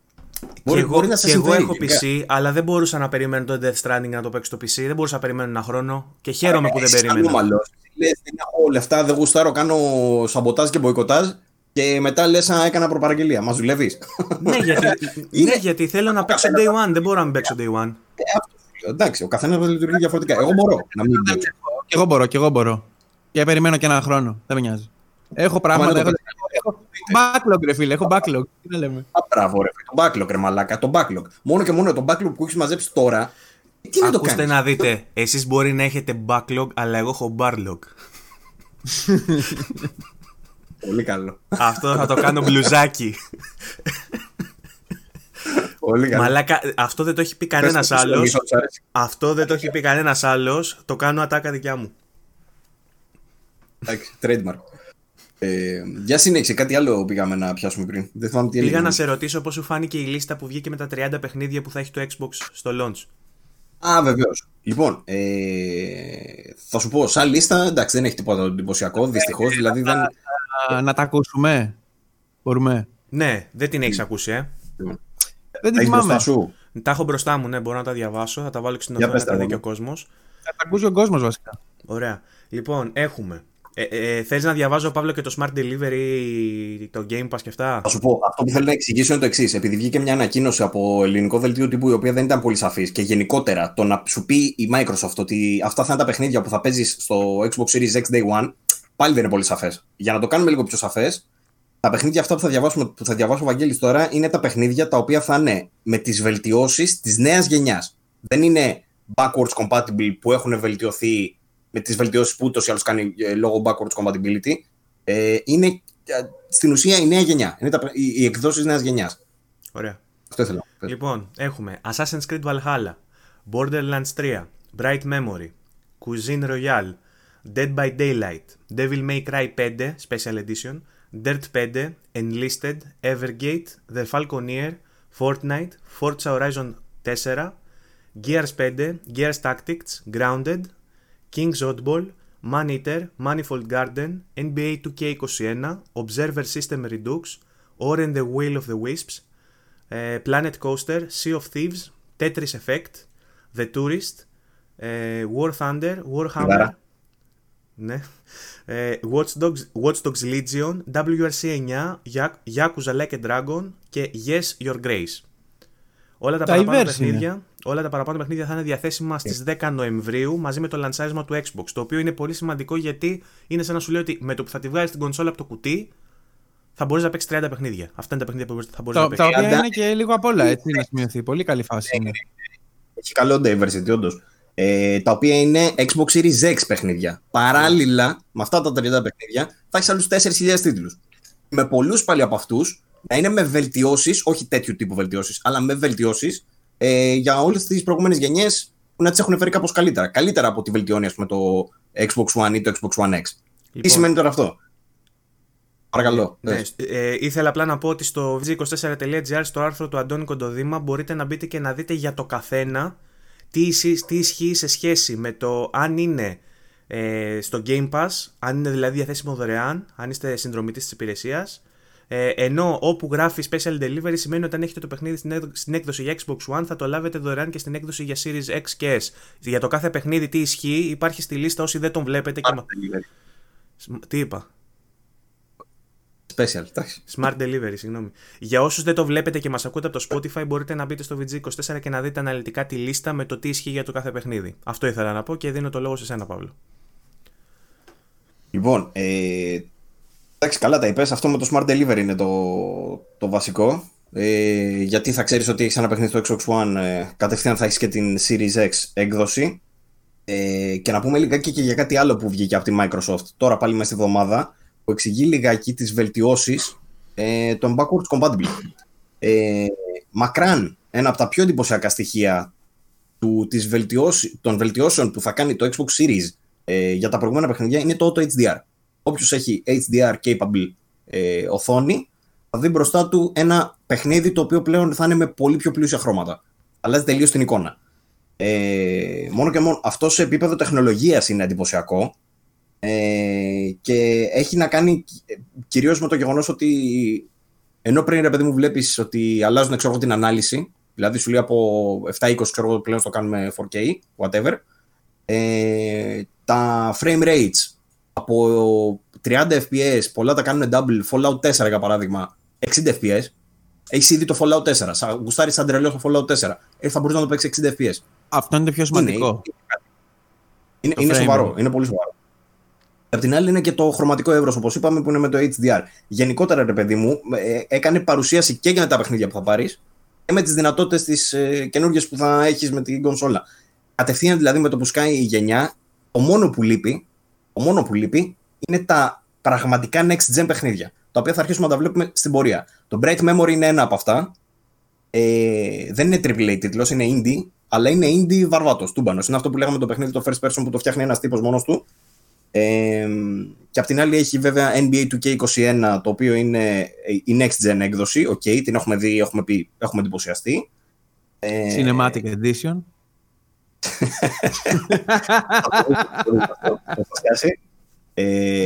δεν έπαιζε 60 αυτό ποτέ. Τα 2K. Σε 60. Όχι ρε, in-game ήταν 2K. Και στο PS4 το απλό δηλαδή, in-game. Ήτανε, αλλά τα cutscenes τα κόβαν 30. Τα κόβαν 30 πάντα. Εκτός από το PC. Αλλά ρε φίλε, όχι 20 something, όχι 20 something. Δεν το ξέρετε. Πάμε, αυτό πάμε, δεν πειράζει. Έλα, πάμε.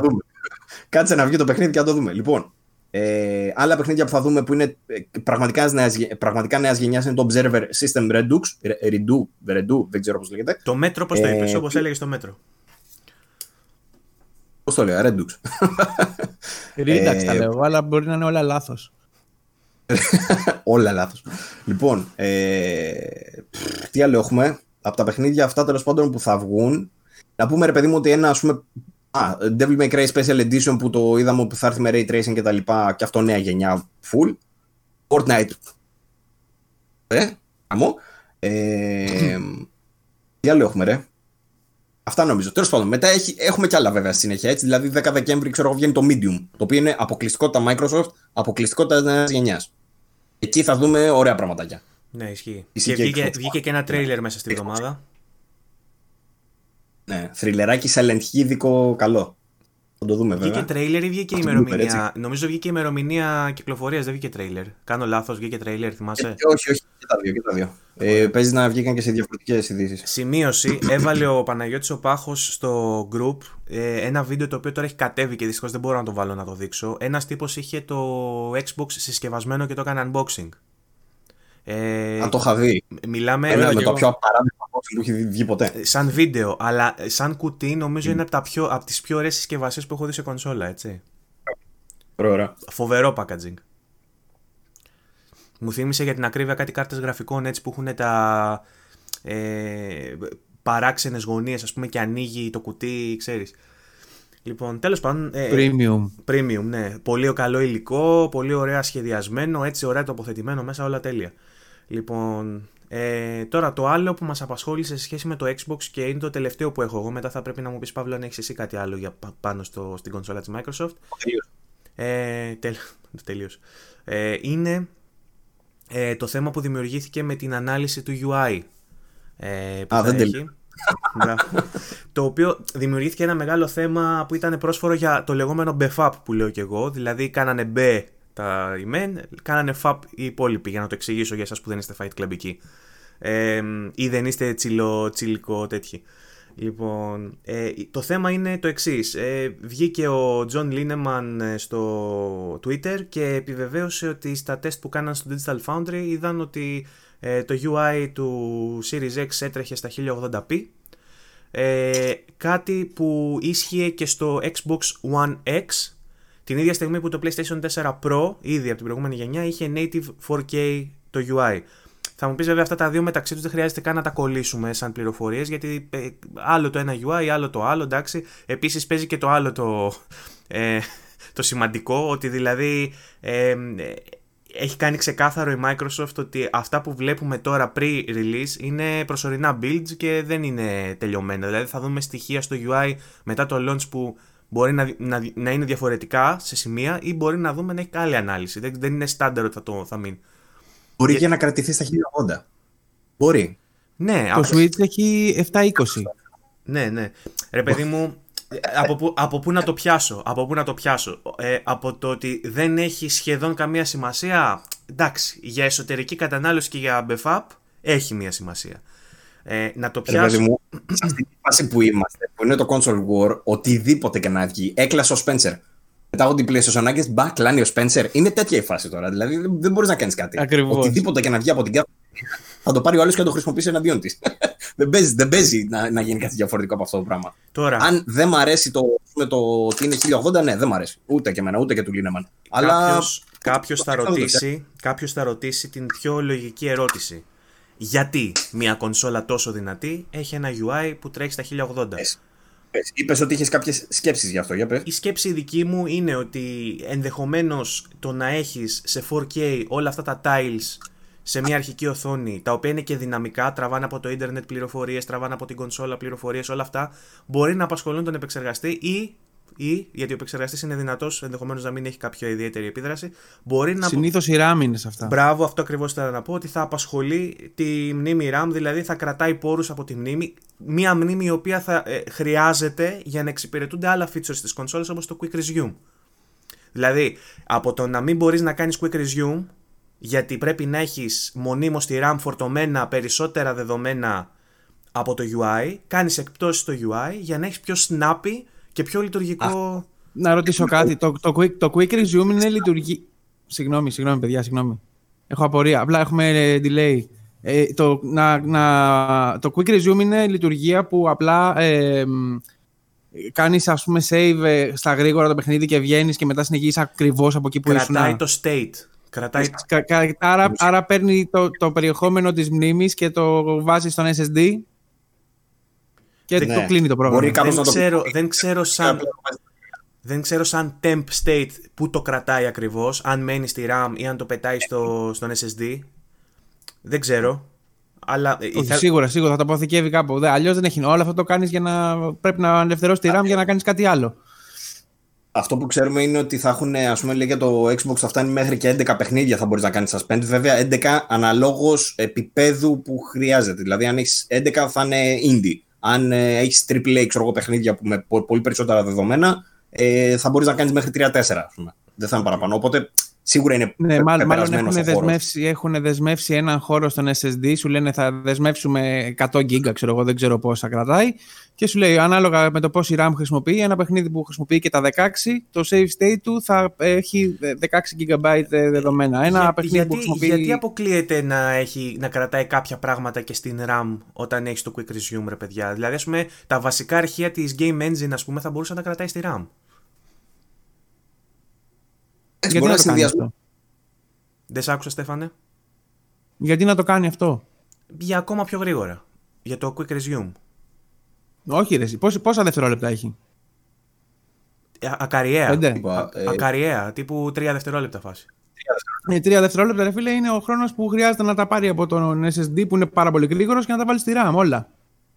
Δεν υπάρχει λόγος δηλαδή. Να την ελευθερώσει όλη τη RAM και να μπορεί να δουλέψει το άλλο παιχνίδι, ας πούμε, που θα τη χρειαστεί. Άμα δηλαδή θες να παίξεις Cyberpunk, θα χρειάζεται και τα 16 GB, ρε φίλε. Σιγά μην κρατήσει τώρα το engine από το Indie για να κάνει ένα δευτερόλεπτο πιο γρήγορα να φορτώσει. Αυτή όμως ήταν όλη η συλλογιστική μου για το γιατί γίνεται. Γιατί αν είναι να τα πετάει στον SSD και δεν χρειάζεται να τα κρατάει στη RAM, τότε γιατί δεν μένει χώρος για το UI. Αυτή ήταν η συλλογιστική μου, δηλαδή ότι κρατάει άλλα πράγματα. Γι' αυτό η δική μου γνώμη είναι ότι δεν είναι τόσο η RAM, είναι ότι ανάλογα με το πώς έχει γραφτεί, υπάρχει περίπτωση να πρέπει να γίνει από την αρχή. Δηλαδή δεν είναι τόσο απλό, δεν αλλάζουμε την ανάλυση των tiles και μεγάλωσε το UI. Μπορεί να... είναι διανυσματικά τα μεγέθη. Και όχι μόνο αυτό, και μπορεί να χρειαστεί να γράψει άλλη engine, γιατί δεν ξέρω τώρα σε τι το γράφουνε, αλλά... Άμα χτίσεις το infrastructure ενός προγράμματος, και το οποίο είναι πολύ βασικό, έτσι, είναι σε χαμηλό επίπεδο, χρειάζεται πολλή δουλειά λοιπόν για να πας στο επόμενο. Οπότε μπορεί να λένε βάλε το παλιό engine του UI τώρα να ξεκινήσουμε, που έχει maximum resolution 1080p. Μπορεί να βγει κανένα update με το ολικό overhaul, ξέρω εγώ, σε 2 χρόνια. Και μπορεί να αργεί σε 2 χρόνια, ας πούμε, να βγει το upgrade που θα το κάνει 4K. Αυτό είναι το πιθανότερο για μένα. Μας νοιάζει που δεν θα είναι 4K, εμένα όχι. Είναι απλά όχι, το 999 που θα σου κάνουν τα fanboys της Sony. Δεν αλλάζει τίποτα στην πράξη. Στο Switch έχει 720 UI, δεν με ενοχλεί καθόλου. Το θέμα είναι να βλέπεις τι κάνεις. Το θέμα είναι το snappiness. Να βλέπεις ίσα ίσα, και το θέμα είναι το snappiness. Δηλαδή να μπορείς να κουνιέσαι στα μενού ακριβώς όπως πρέπει. Το Xbox το θυμάστε πώς ήταν όταν ξεκίνησε? Ναι ρε φίλε, το Blades Dashboard. Ναι, το Blades. Πριν το Blades. Απαράδεκτο. Στο Duke που είχε τα τέτοια που γύρναγε το παξιμάδι. Αυτά είναι απαράδεκτα, μαλάκα, για μενού. Το μενού το θες. Έλα, πάμε, φύγαμε, ξέρω. Τέτοια φάση. Δεν γίνεται να μην δουλεύει. Γενικά νομίζω το Switch έχει πολύ καλό. Το Switch νομίζω έχει το καλύτερο από όλα. Αν εξαιρέσεις δηλαδή το store που είναι τελείως web-based, ας πούμε, και αργή. Ναι. Και αργή και να φορτώσει τα δεδομένα, να τα κρατήσει στη μνήμη του, τέλος πάντων. Γιατί και τα previews και αυτά αργούν γενικά στο Switch μέσα στο store. Το υπόλοιπο, το πώς τραβάει φωτογραφίες, ας πούμε, πολύ σημαντικό. Instant, κρακ, κρακ, κρακ, κρακ. Θα μου πεις τι φωτογραφίες τραβάει. Μπράβο. Και το Xbox, κυρίως το PlayStation 4 όμως, σε αυτό το κομμάτι ήταν πολύ αργό, θεωρώ. Δηλαδή είναι ένα από τα κομμάτια που η νέα γενιά αναμένεται να το βελτιώσει απίστευτα, το snappiness του λειτουργικού. Και στις δύο κονσόλες, έτσι, και στο Xbox και στο PlayStation. Λοιπόν, δεν βοήθαγε ο Jaguar, την προηγούμενη γενιά καθόλου. Ναι, το συζητήσαμε και σε προηγούμενο επεισόδιο που επίσης δεν ξέρω αν το παρακολούθησες, αλλά από ό,τι καταλαβαίνω είσαι πολύ πιστός φαν, που λέγαμε για το Digital Foundry και τα τεστ που έκανε με τους σκληρούς δίσκους, έτσι. Το πόσο Jaguar δηλαδή επηρεάζει την αποσυμπίεση των αρχείων και κάνει τον δίσκο ουσιαστικά πιο αργό, ας πούμε. Βέβαια. Βασικά κάνει bottleneck. Το λεγόμενο bottleneck. Ακριβώς. Λοιπόν, αυτά με τη Microsoft. Δεν ξέρω αν έχετε να προσθέσετε κάτι άλλο πριν περάσουμε στη Sony. Κανείς? Όχι, μας καλά μπρο. Μια χαρά. Λοιπόν, η Sony τώρα, μέσα στη βδομάδα που πέρασε, μας εξέπληξε με ένα βιντεάκι που περιμέναμε να το δούμε μετά το launch. Και αυτό ήταν το UI. Εγώ προσωπικά είχα χάσει κάθε ελπίδα. Περίμενα πρώτα να την πάρω την κονσόλα στα χέρια μου και μετά να το δω το UI. Αλλά μαλάκα. Αστεία πράγματα, απαράδεκτα, έτσι. Ναι. Όμως παρόλα αυτά είχαμε ένα βιντεάκι, ένα state of play πρακτικά, το οποίο δεν ήταν live, χωρίς ανακοίνωση. Μπράβο. Απλά μια μέρα ξυπνήσαμε ή κοιμηθήκαμε whatever και κυκλοφόρησε, δεν έχει σημασία. Το οποίο όμως ήταν αναλυτικότατο και μας έδειξε κάποια από τα features. Λοιπόν, εγώ θα το βάλω να παίζει αυτό τώρα από πίσω για να το βλέπει ο κόσμος που μας παρακολουθεί στο YouTube.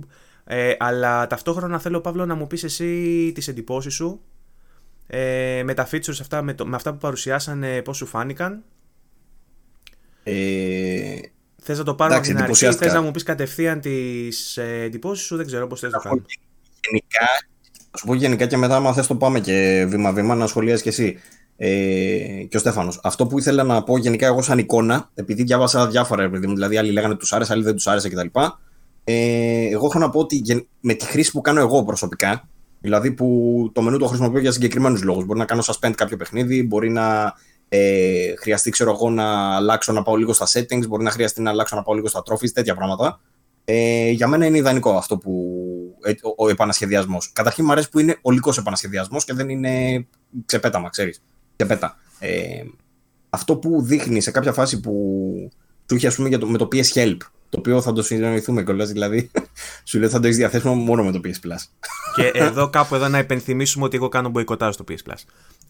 Θεωρώ ότι ακόμα δεν έχουμε πιάσει πολύ καλά στις προηγούμενες γενιές το gameplay, την ουσία του gameplay και πώς θα μπορούσαν όντως αυτά τα συστήματα να βοηθήσουν μέσα στο gameplay. Και θεωρώ ότι το νέο μενού του PlayStation όντως κάνει σοβαρά βήματα προς τα εκεί. Αυτό δηλαδή που παρουσιάσανε μετά, είχε κάνει ήδη το Xbox, που σου παρουσιάζει, ξέρω εγώ, ποσόστοση στην ολοκλήρωση ενός achievement. Ή σου έλεγε σε ποιο achievement είσαι πιο κοντά. Το PlayStation φαίνεται να το πηγαίνει αυτό ένα βήμα ακόμα πιο πέρα και σου δείχνει ότι μπορείς να κάνεις αυτό το πράγμα μέσα σε αυτή την πίστα. Μπορείς να κάνεις το άλλο πράγμα μέσα σε εκείνη την πίστα. Εμένα μου αρέσει αυτό το πράγμα. Δείχνει ότι οι developers έχουν ασχοληθεί εκτενέστερα με το ίδιο το παιχνίδι. Με αυτά που θα παίξεις εσύ μέσα στο ίδιο το παιχνίδι. Αυτό μου αρέσει πάρα πολύ.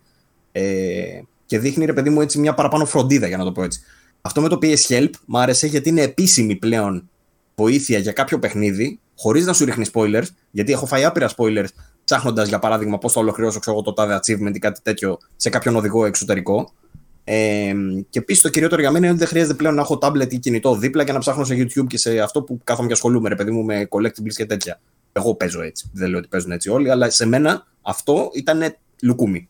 Mm-hmm. Έτσι όπως το δω. Αυτό ήθελα να πω. Το λατρεύω το καινούριο. Οπότε το highlight για σένα ήταν αυτό, ας πούμε. Και κάτι ακόμα. Τα σχεδιαστικά μου αρέσει πάρα πολύ γιατί και η Microsoft το έκανε με το καινούριο της στο Store και μάλλον έτσι θα πάει και το μενού. Mm-hmm. Όταν το ψιλοαλλάξει τέλος πάντων. Αλλά και το καινούριο το PlayStation στην ουσία είναι τετραγωνισμένο με κυρτές γωνίες. Και είναι φαίνεται νέα μόδα, νέο τέτοιο. Rounded edges. Rounded edges, αλλά τετραγωνισμένο το γενικό το τέτοιο, ρε παιδί μου. Δεν είναι δηλαδή ότι το κάνει πιο στρογγυλοποιημένο. Mm-hmm. Το οποίο φαίνεται ότι είναι καινούργια μόδα και το χρησιμοποιούν όλοι. Και φαίνεται όμορφο, δεν είναι άσχημο. Αυτό ήθελα να πω. Είναι ενδιαφέρουσα η νέα προσέγγιση. Εγώ αυτό που παρατηρώ είναι ότι έχει αλλάξει η φιλοσοφία του μενού και ουσιαστικά έχει γίνει. Έχει ενσωματωθεί οργανικά, ρε παιδί μου, στο gameplay και είναι πλέον ένα toolbar. Δηλαδή, το βασικό σου μενού είναι αυτή η μπάρα που βγαίνει στο κάτω μέρος. Αυτό που βλέπεις όταν ανοίγεις την κονσόλα σου πρακτικά είναι ένα hub το οποίο δεν το χρειάζεσαι και τόσο. Δηλαδή, δεν θέλει τόσο πολύ να σου πουλήσει αυτή την εικόνα. Θέλει περισσότερο να σου πουλήσει. Δηλαδή θα έχεις το παιχνίδι και θα μπορεί απλά να πέσει από πάνω. Δεν θα έχεις προβλήματα με μνήμες, με σκληρούς, με φόρτωση και τέτοια πράγματα. Και επειδή ακριβώς είναι snappy όλα αυτά, θα μπορείς την κονσόλα σου να την βάζεις στο rest και να ανοίγεις κατευθείαν μέσα στο παιχνίδι και από το ένα παιχνίδι να μεταπηδάς στο άλλο. Οπότε ουσιαστικά στην αρχική οθόνη, έτσι όπως την έχουμε στο μυαλό μας, την τρέχουσα γενιά, θα είμαστε για ελάχιστα δευτερόλεπτα όσοι κλείνουμε την κονσόλα και δεν τη βάζουμε σε rest για κάποιον λόγο. Λοιπόν, τώρα. Εμένα μου αρέσει αυτό ακριβώς. Δηλαδή θυμίζει λίγο Android το γεγονός ότι έχεις τα pop-up, το γεγονός ότι έχεις μια μπάρα που σου έχει μαζεμένες όλες τις λειτουργίες, το γεγονός ότι τα έχουν μαζέψει, δεν χρειάζεται να ανοίγεις διαφορετικό παράθυρο για την. Είσαι πάρτι πλέον με ένα κουμπί, ρε φίλε. Βγαίνει εκείνη την ώρα και πατάς ένα κουμπί και δεν χρειάζεται να πατάς το guide, να βγαίνεις στο αρχικό μενού, να μπαίνεις στο υπομενού που χρειάζεται, να ανοίγεις την καρτέλα, να κάνεις invite κτλ. Έτσι όπως παίζεις, σου ανοίγει ένα μικρό παραθυράκι. Πράγματα αυτονόητα που θα έπρεπε να γίνονται ήδη. Αλλά σχεδιαστικά. Ίσως δεν μπορούσαν. Ναι, εντάξει. Τώρα, αυτό με το guide, ένας πισάκιας φίλος μου θα σου έλεγε ότι στο Steam πατάς Shift και F1 και σου ανοίγει τα guides κατευθείαν εδώ και χρόνια. Αλλά καλό είναι που έρχεται και στην κονσόλα, είναι χρήσιμο. Δεν θα ήθελα να μπαίνει το paywall του PS Plus, γιατί είναι κάτι το οποίο, ρε παιδί μου, υπάρχει έτσι κι αλλιώς. Δεν νομίζω ότι είναι μια υπηρεσία που επιβαρύνει τόσο πολύ, ας πούμε, το...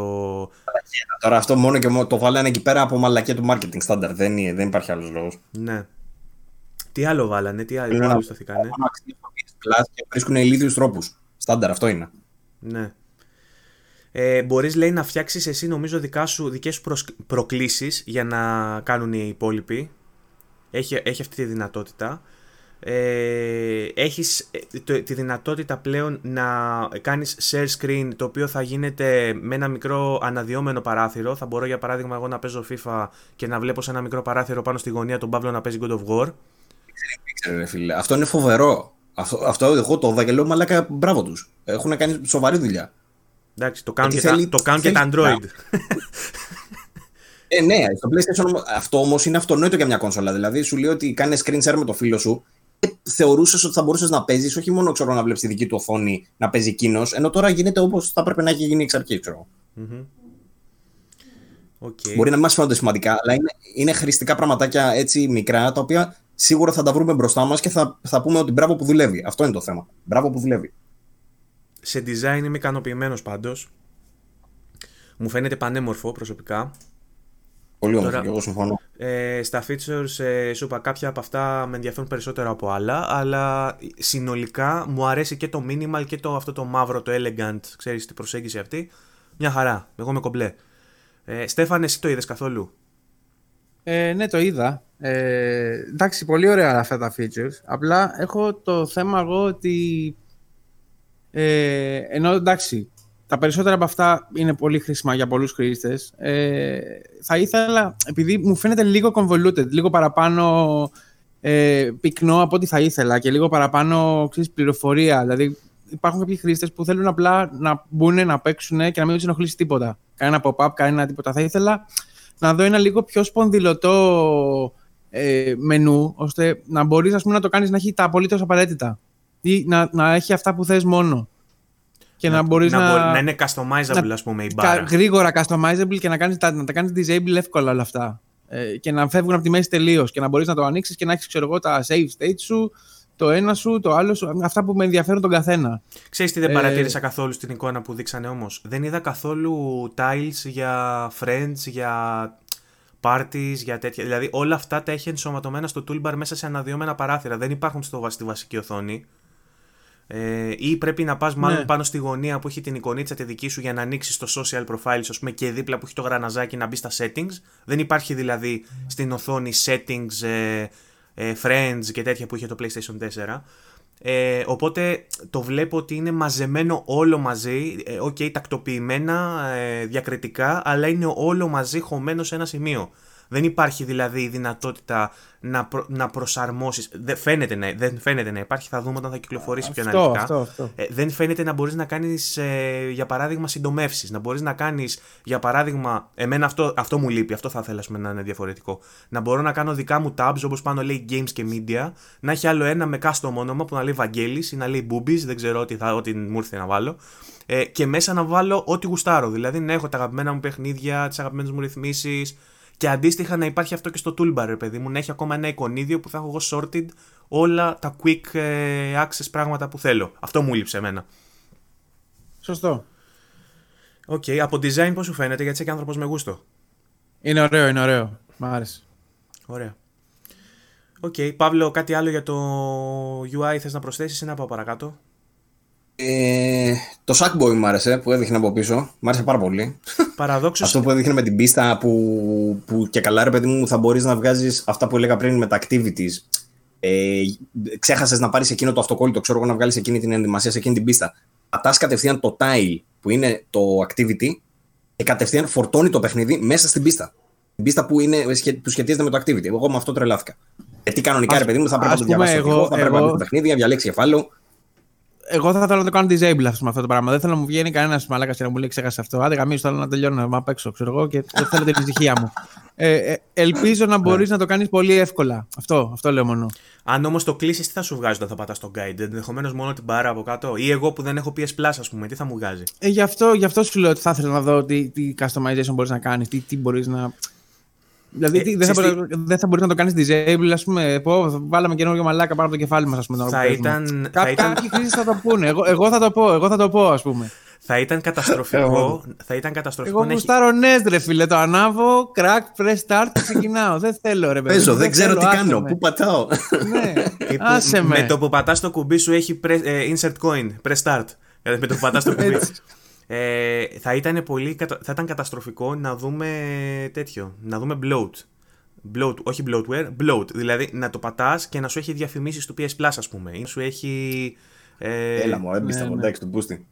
Γιατί όχι, για παράδειγμα, αν εγώ έχω απενεργοποιημένους τους οδηγούς, μπορεί ή σε κάποιο παιχνίδι που δεν υποστηρίζει τους οδηγούς να έχει τα tiles που σου εμφανίζει στο PS Store, ας πούμε, εκεί πέρα. Τύπου αγόρασε. PS Plus θα σου διαφημίζει σίγουρα PS Plus. Από εκεί και πέρα τι άλλο σου φαίνεται? Παίζω 2K και πατάω το guide. Μου βγάζει tiles, αγόρασε microcurrency, ας πούμε. Έχουμε δει βέβαια κάτι πατέντες που είχαν. Μπράβο, που θα έχει ψηφιακό οδηγό που θα σε βοηθάει να αγοράσεις DLC και... Ωραία, φανταστικό. Εγώ το φοβάμαι αυτό, ότι θα έχει bloat. Φοβάμαι ότι θα έχει bloat, αλλά ελπίζω, όπως και ο Στέφανος, να μπορείς να το απενεργοποιήσεις. Δηλαδή, αν είναι δυνατόν, να βγάλω τα πάντα από εκεί και όταν πατάω το guide να έχω μόνο την μπάρα από κάτω. Αυτό θα ήταν το ιδανικό για μένα. Αυτά. Με το UI...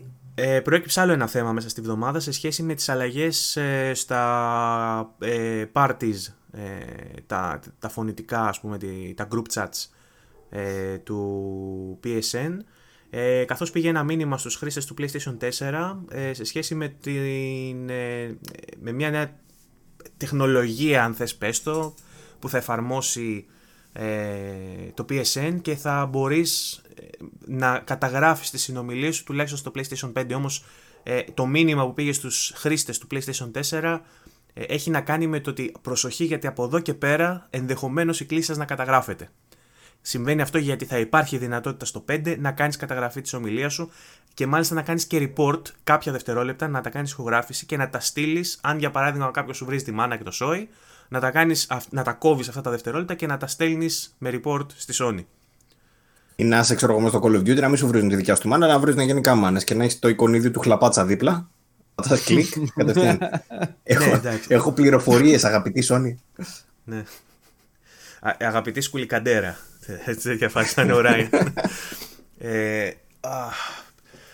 Τέλος πάντων, πώς σας φάνηκε αυτό από άποψη δικαιωμάτων νέας γενιάς και τα σχετικά, σας ενόχλησε?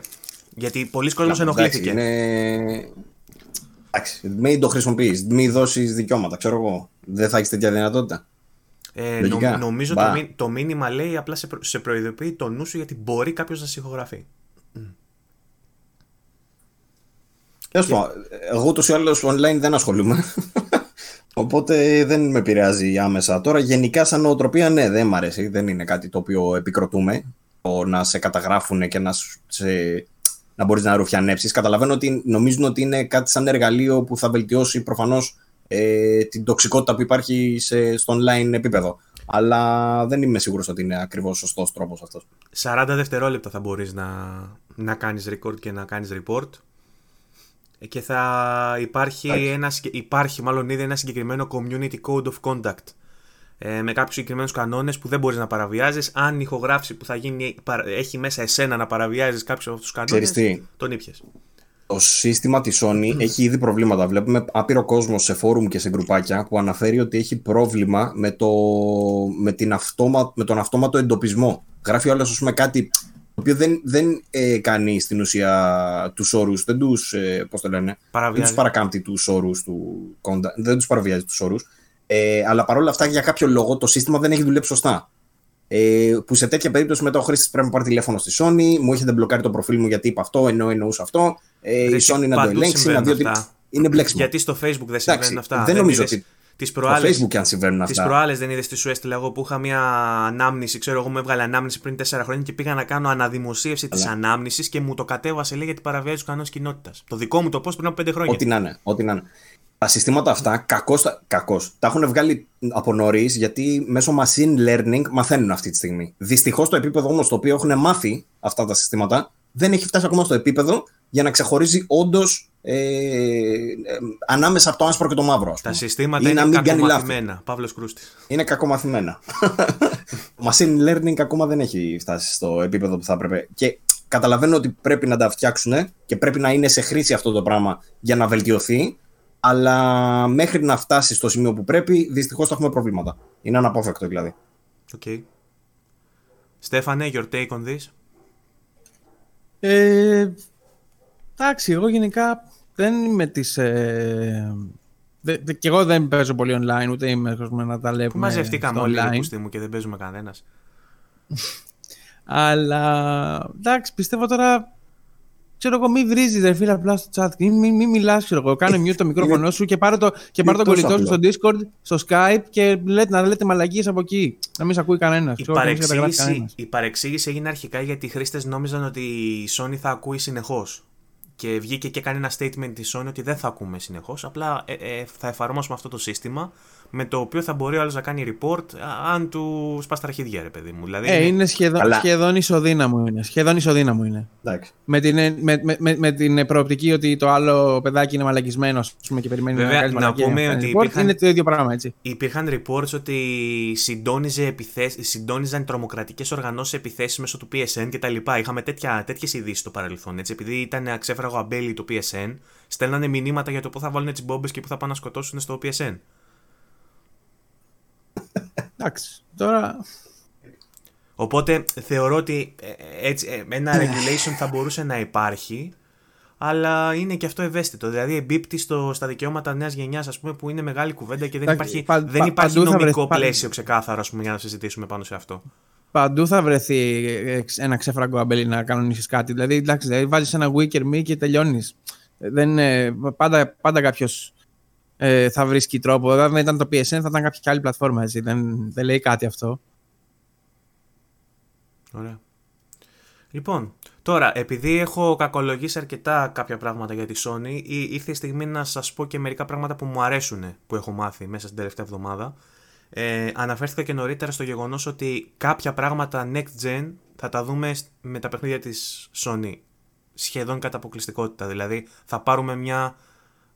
ρουφιξιά, θα σνιφάρουμε μια γραμμή με next gen. Αυτές οι αναφορές στην κόκα πρέπει να σταματήσουν σε αυτό το γιατί γίνονται συχνά. Τέλος πάντων, εγώ παίρνω απόσταση πάντως από αυτά που λέει ο Βαγγέλης, δεν ξέρω. Έπεσα πάνω σε ένα post στο Resetera με έναν τύπο ο οποίος έχει δοκιμάσει παιχνίδια στο PlayStation 5 και μιλάει για τις δυνατότητες του DualSense. Και μιλάει συγκεκριμένα για το τι πράγματα έχει δει με το νέο χειριστήριο της Sony. Και έχω παραδείγματα από παιχνίδια. Έχω παράδειγμα από Ratchet & Clank, από Miles Morales, από Gran Turismo 7, από NBA 2K21, από Godfall και από Deathloop. Λοιπόν, θες να σου πω, Παύλο, θες να τα αναφέρω? Αυτά είναι τα παιχνίδια εντωμεταξύ που είχαν βγει ακριβώς. Είσαι σίγουρος ότι είναι καινούργια είδηση? Είναι ακριβώς τα παιχνίδια που είχαν βγει στο blog και μιλάγανε οι developers για τις δυνατότητες του DualSense, για αυτά ακριβώς τα παιχνίδια. Λέγανε ότι στο Miles Morales θα γίνεται αυτό. Το άλλο θα γίνει αυτό. Είναι παλιά είδηση, θεωρείς? Δεν ξέρω, λέω. Το είδα τώρα εγώ σαν όχι, πώς. Δεν ξέρω. Θα το αναφέρω. Απλά μου κάνει περίπτωση γιατί. Θα το αναφέρω γιατί ενώ κάνουμε ένα χρόνο podcast δεν έχουμε ξανααναφερθεί σε αυτό. Οπότε ενδεχομένως και ο κόσμος να μην το έχει ακούσει. Λοιπόν. Πιο μωρέ, δεν είχαμε πει για την άλλη φορά για το PlayStation Blog που είχε βγάλει αυτά τα παιχνίδια και έλεγε στον Deathloop που θα κάνεις αυτό, νιώθεις τη σκανδάλι, ξέρω εγώ κτλ. Δεν το θυμάσαι αυτό? Όχι. Ωραία, πες. Ωραία. Πες τα, δεν τα θυμάται τον κόσμο. Εντάξει. Λοιπόν, λέω επιγραμματικά τότε, δεν στεκόμαστε πολύ. Στο Ratchet & Clank θα έχει λέει διαφορετικό feedback ανάλογα με το όπλο. Για παράδειγμα, λέει, αν έχεις λέει shotgun, αν πατάς λίγο τη σκανδάλι θα φεύγει λέει το ένα το φυσίγγι, αν το πατάς κρατημένο που θα έχει αντίσταση θα φεύγουν και τα δύο τα φυσίγγια. Αυτά που σου λέω σου θυμίζουν κάτι, τα έχουμε ξαναπεί? Ναι. Ωραία, άρα λέμε τα ίδια πράγματα. Λοιπόν, για τον... Δεν πειράζει. Βάλε εικονίδιο πάνω, επανάληψη. Για το Miles Morales. Στέφανε, εσύ τα έχεις ακούσει? Έλα. Α, τρώει. Έφυγε ο Στέφανος. Έφυγε. Τα έχεις ξανακούσει δηλαδή? Είχα βάλει ένα πιο νερό. Να πω μια ειδισούλα που άκουσα εγώ την προηγούμενη εβδομάδα, αλλά νομίζω δεν έχει σχολιαστεί. Πες, γιατί αφού το έχουμε ξαναπεί αυτό, δεν το λέω τώρα για το DualSense. Θα το πες στο διάλειμμα. Ξενερώσανε λέει στην Ιαπωνία οι φανς της Sony, γιατί σε αυτή τη γενιά αλλάξανε το ποιο κουμπί κάνει OK και ποιο κάνει cancel. Ναι, δεν θυμάμαι αν το έχουμε πει. Γιατί στην Ιαπωνία τόσα χρόνια ήταν ο κύκλος. Ο κύκλος ήταν το OK και το Χ ήταν το cancel. Όπως ήταν βέβαια και η κονσόλα της Nintendo που το Α το confirm δηλαδή είναι το δεξί κουμπί, έτσι. Ενώ στο... αυτό τώρα... είναι κολοδάχτυλο στην Nintendo είναι αυτό. Όχι ρε εσύ, γιατί. Είναι η Ιαπωνική εταιρεία και έχει κάνει έτσι το... Τώρα ναι, δεν ξέρω τι θα κάνει. Είναι η μόνη που το κράταγε ρε φίλε, η μόνη. Τώρα είναι η μόνη. Το κράταγε η Sony στην Ιαπωνία. Τώρα είναι η μόνη και έχουν ξενερώσει οι χρήστες σε βαθμό που σε δημοσκοπήσεις λέγανε ότι δεν θα πάρω PlayStation 5. Εντάξει, το βρίσκω λίγο υπερβολικό, αλλά... διάβασα ότι ο κόσμος δεν θα πάρει. Ναι, γιατί αυτοί έχουν πολύ το. Η Sony, είναι η Ιαπωνική εταιρεία και μας δυτικοποιεί εμάς.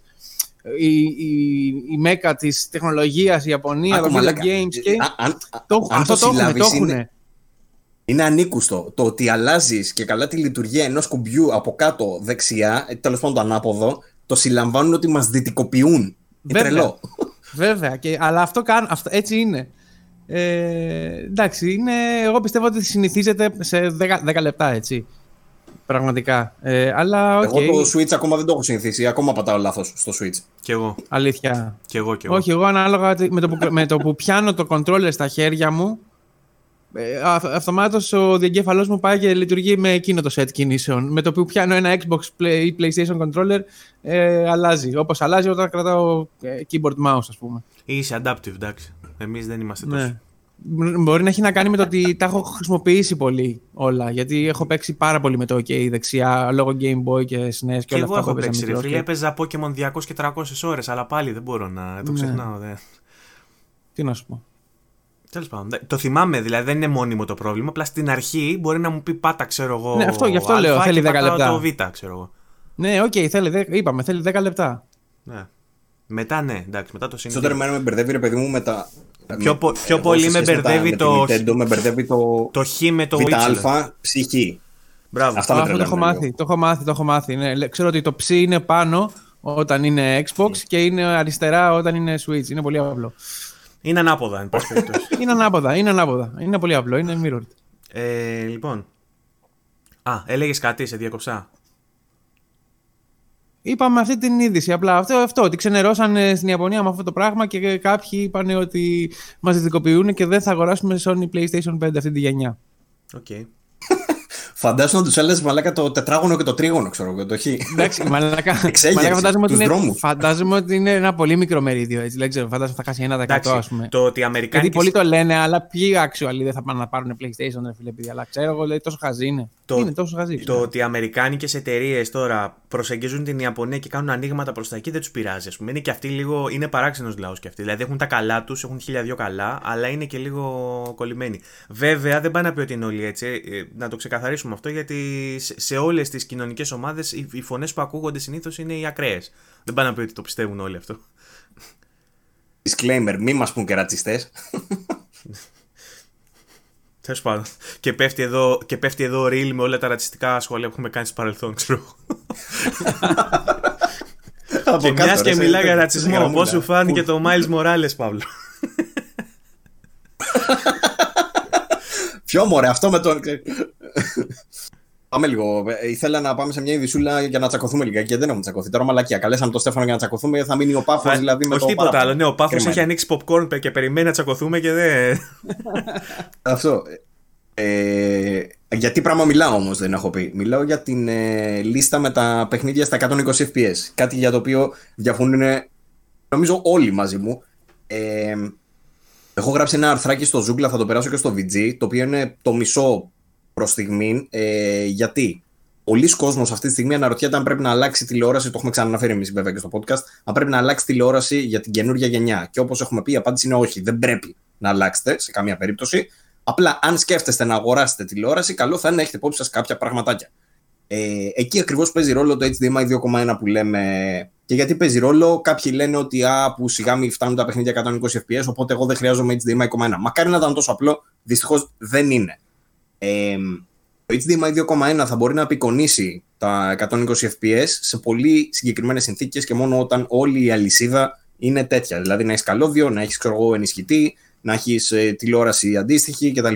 Αν έχεις τώρα τηλεόραση των 300 ευρώ και σου λένε πάρε HDMI 2,1 και εσύ δεν θες, καλά κάνεις και δεν θες, δεν έχει κανένα νόημα. Αλλά αν έχεις ρε παιδί μου τηλεόραση διχίλιαρου που θα μπορούσε να απεικονίσει κάτι τέτοιο, είναι τελευταία τεχνολογία τέλος πάντων και σκοπεύεις να αγοράσεις καινούργια κονσόλα, καλό είναι να ξέρεις τι μπορεί να κάνει τηλεόρασή σου. Ναι. Θα ήθελα για αρχή να κάνουμε ένα φιλτράρισμα καταρχάς, ένα σορτάρισμα στον κόσμο ο οποίος ενδιαφέρεται γι' αυτό. Δώσε έτσι λίγο μια εκτίμηση για το πόσο κοστίζουν οι τηλεοράσεις που έχουν 2,1.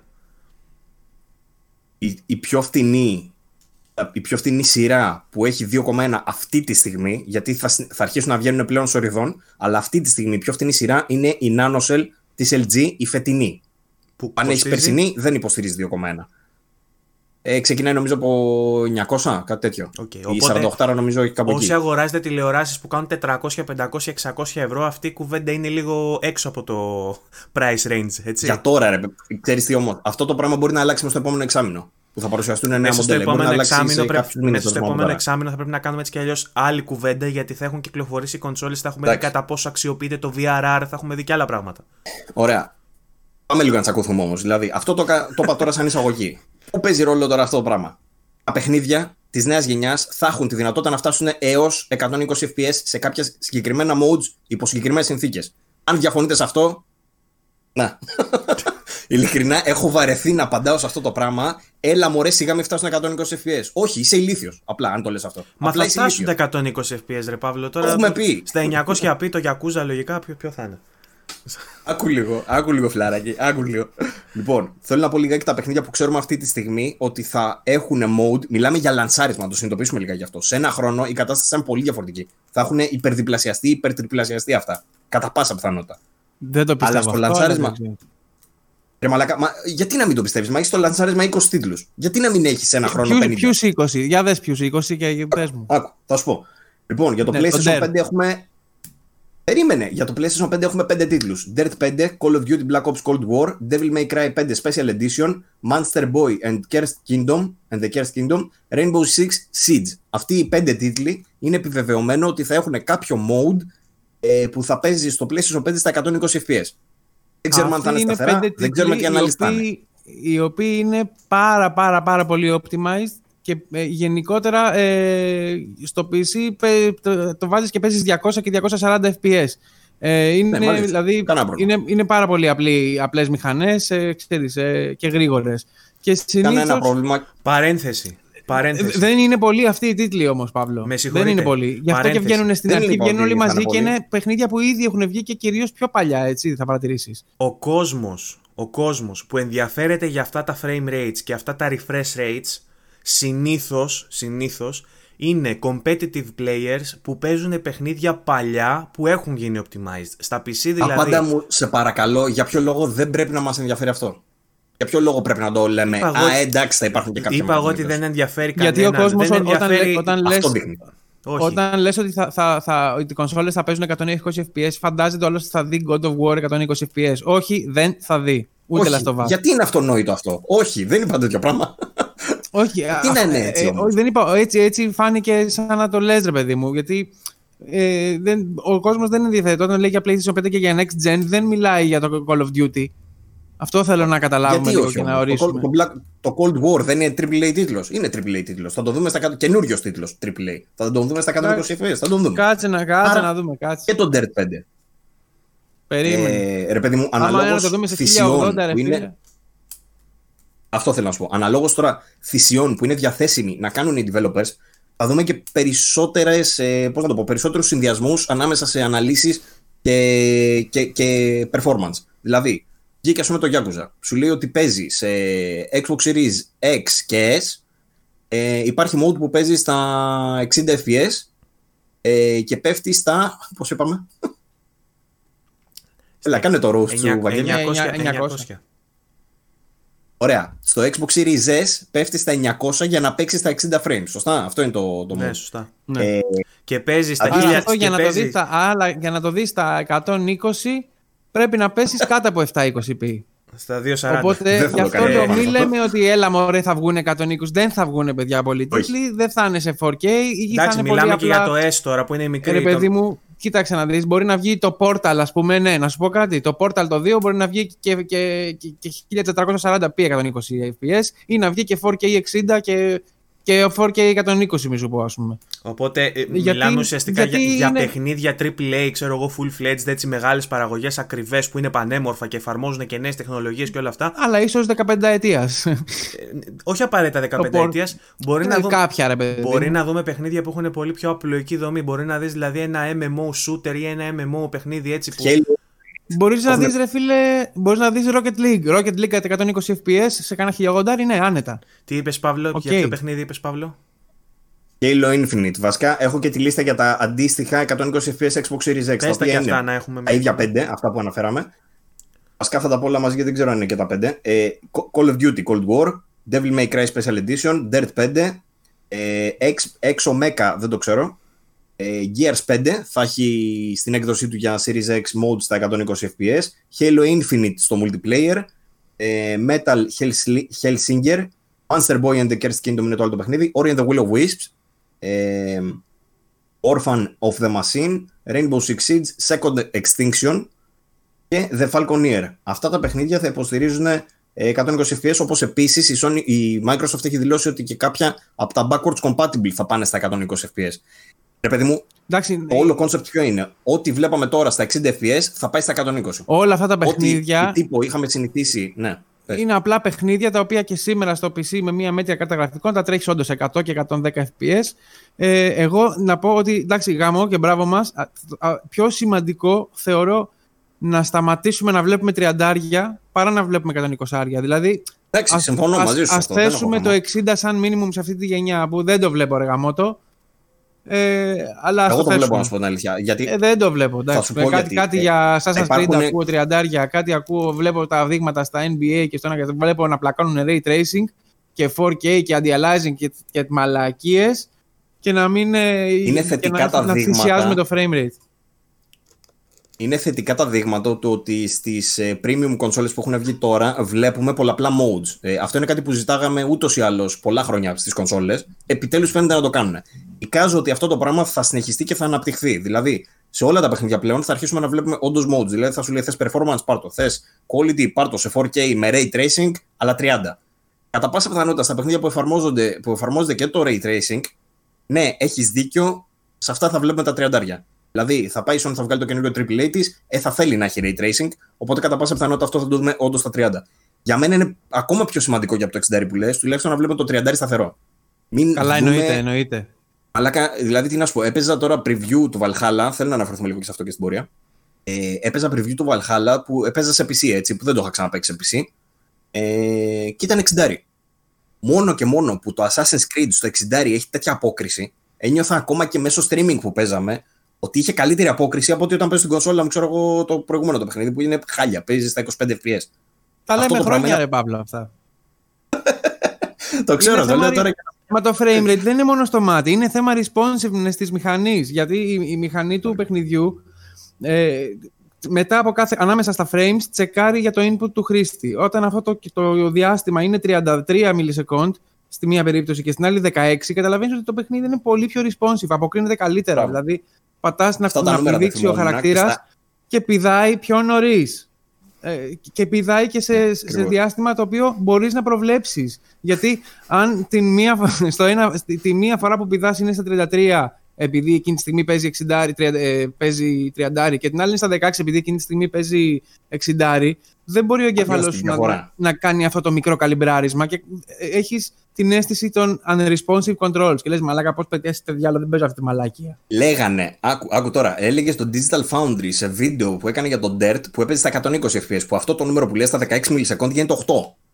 Έλεγε ότι ακόμα λέει και τηλεόραση να μην έχετε που να δείχνει 120 FPS, μόνο και μόνο επειδή τρέχει το παιχνίδι και παίρνει το responsiveness στα 8 μιλισεκόντ, καταλαβαίνεις τη διαφορά. Οπότε λέει αυτό είναι το πιο σημαντικό απ' όλα. Εκεί είναι το τρελό, ρε παιδί μου, με αυτά τα.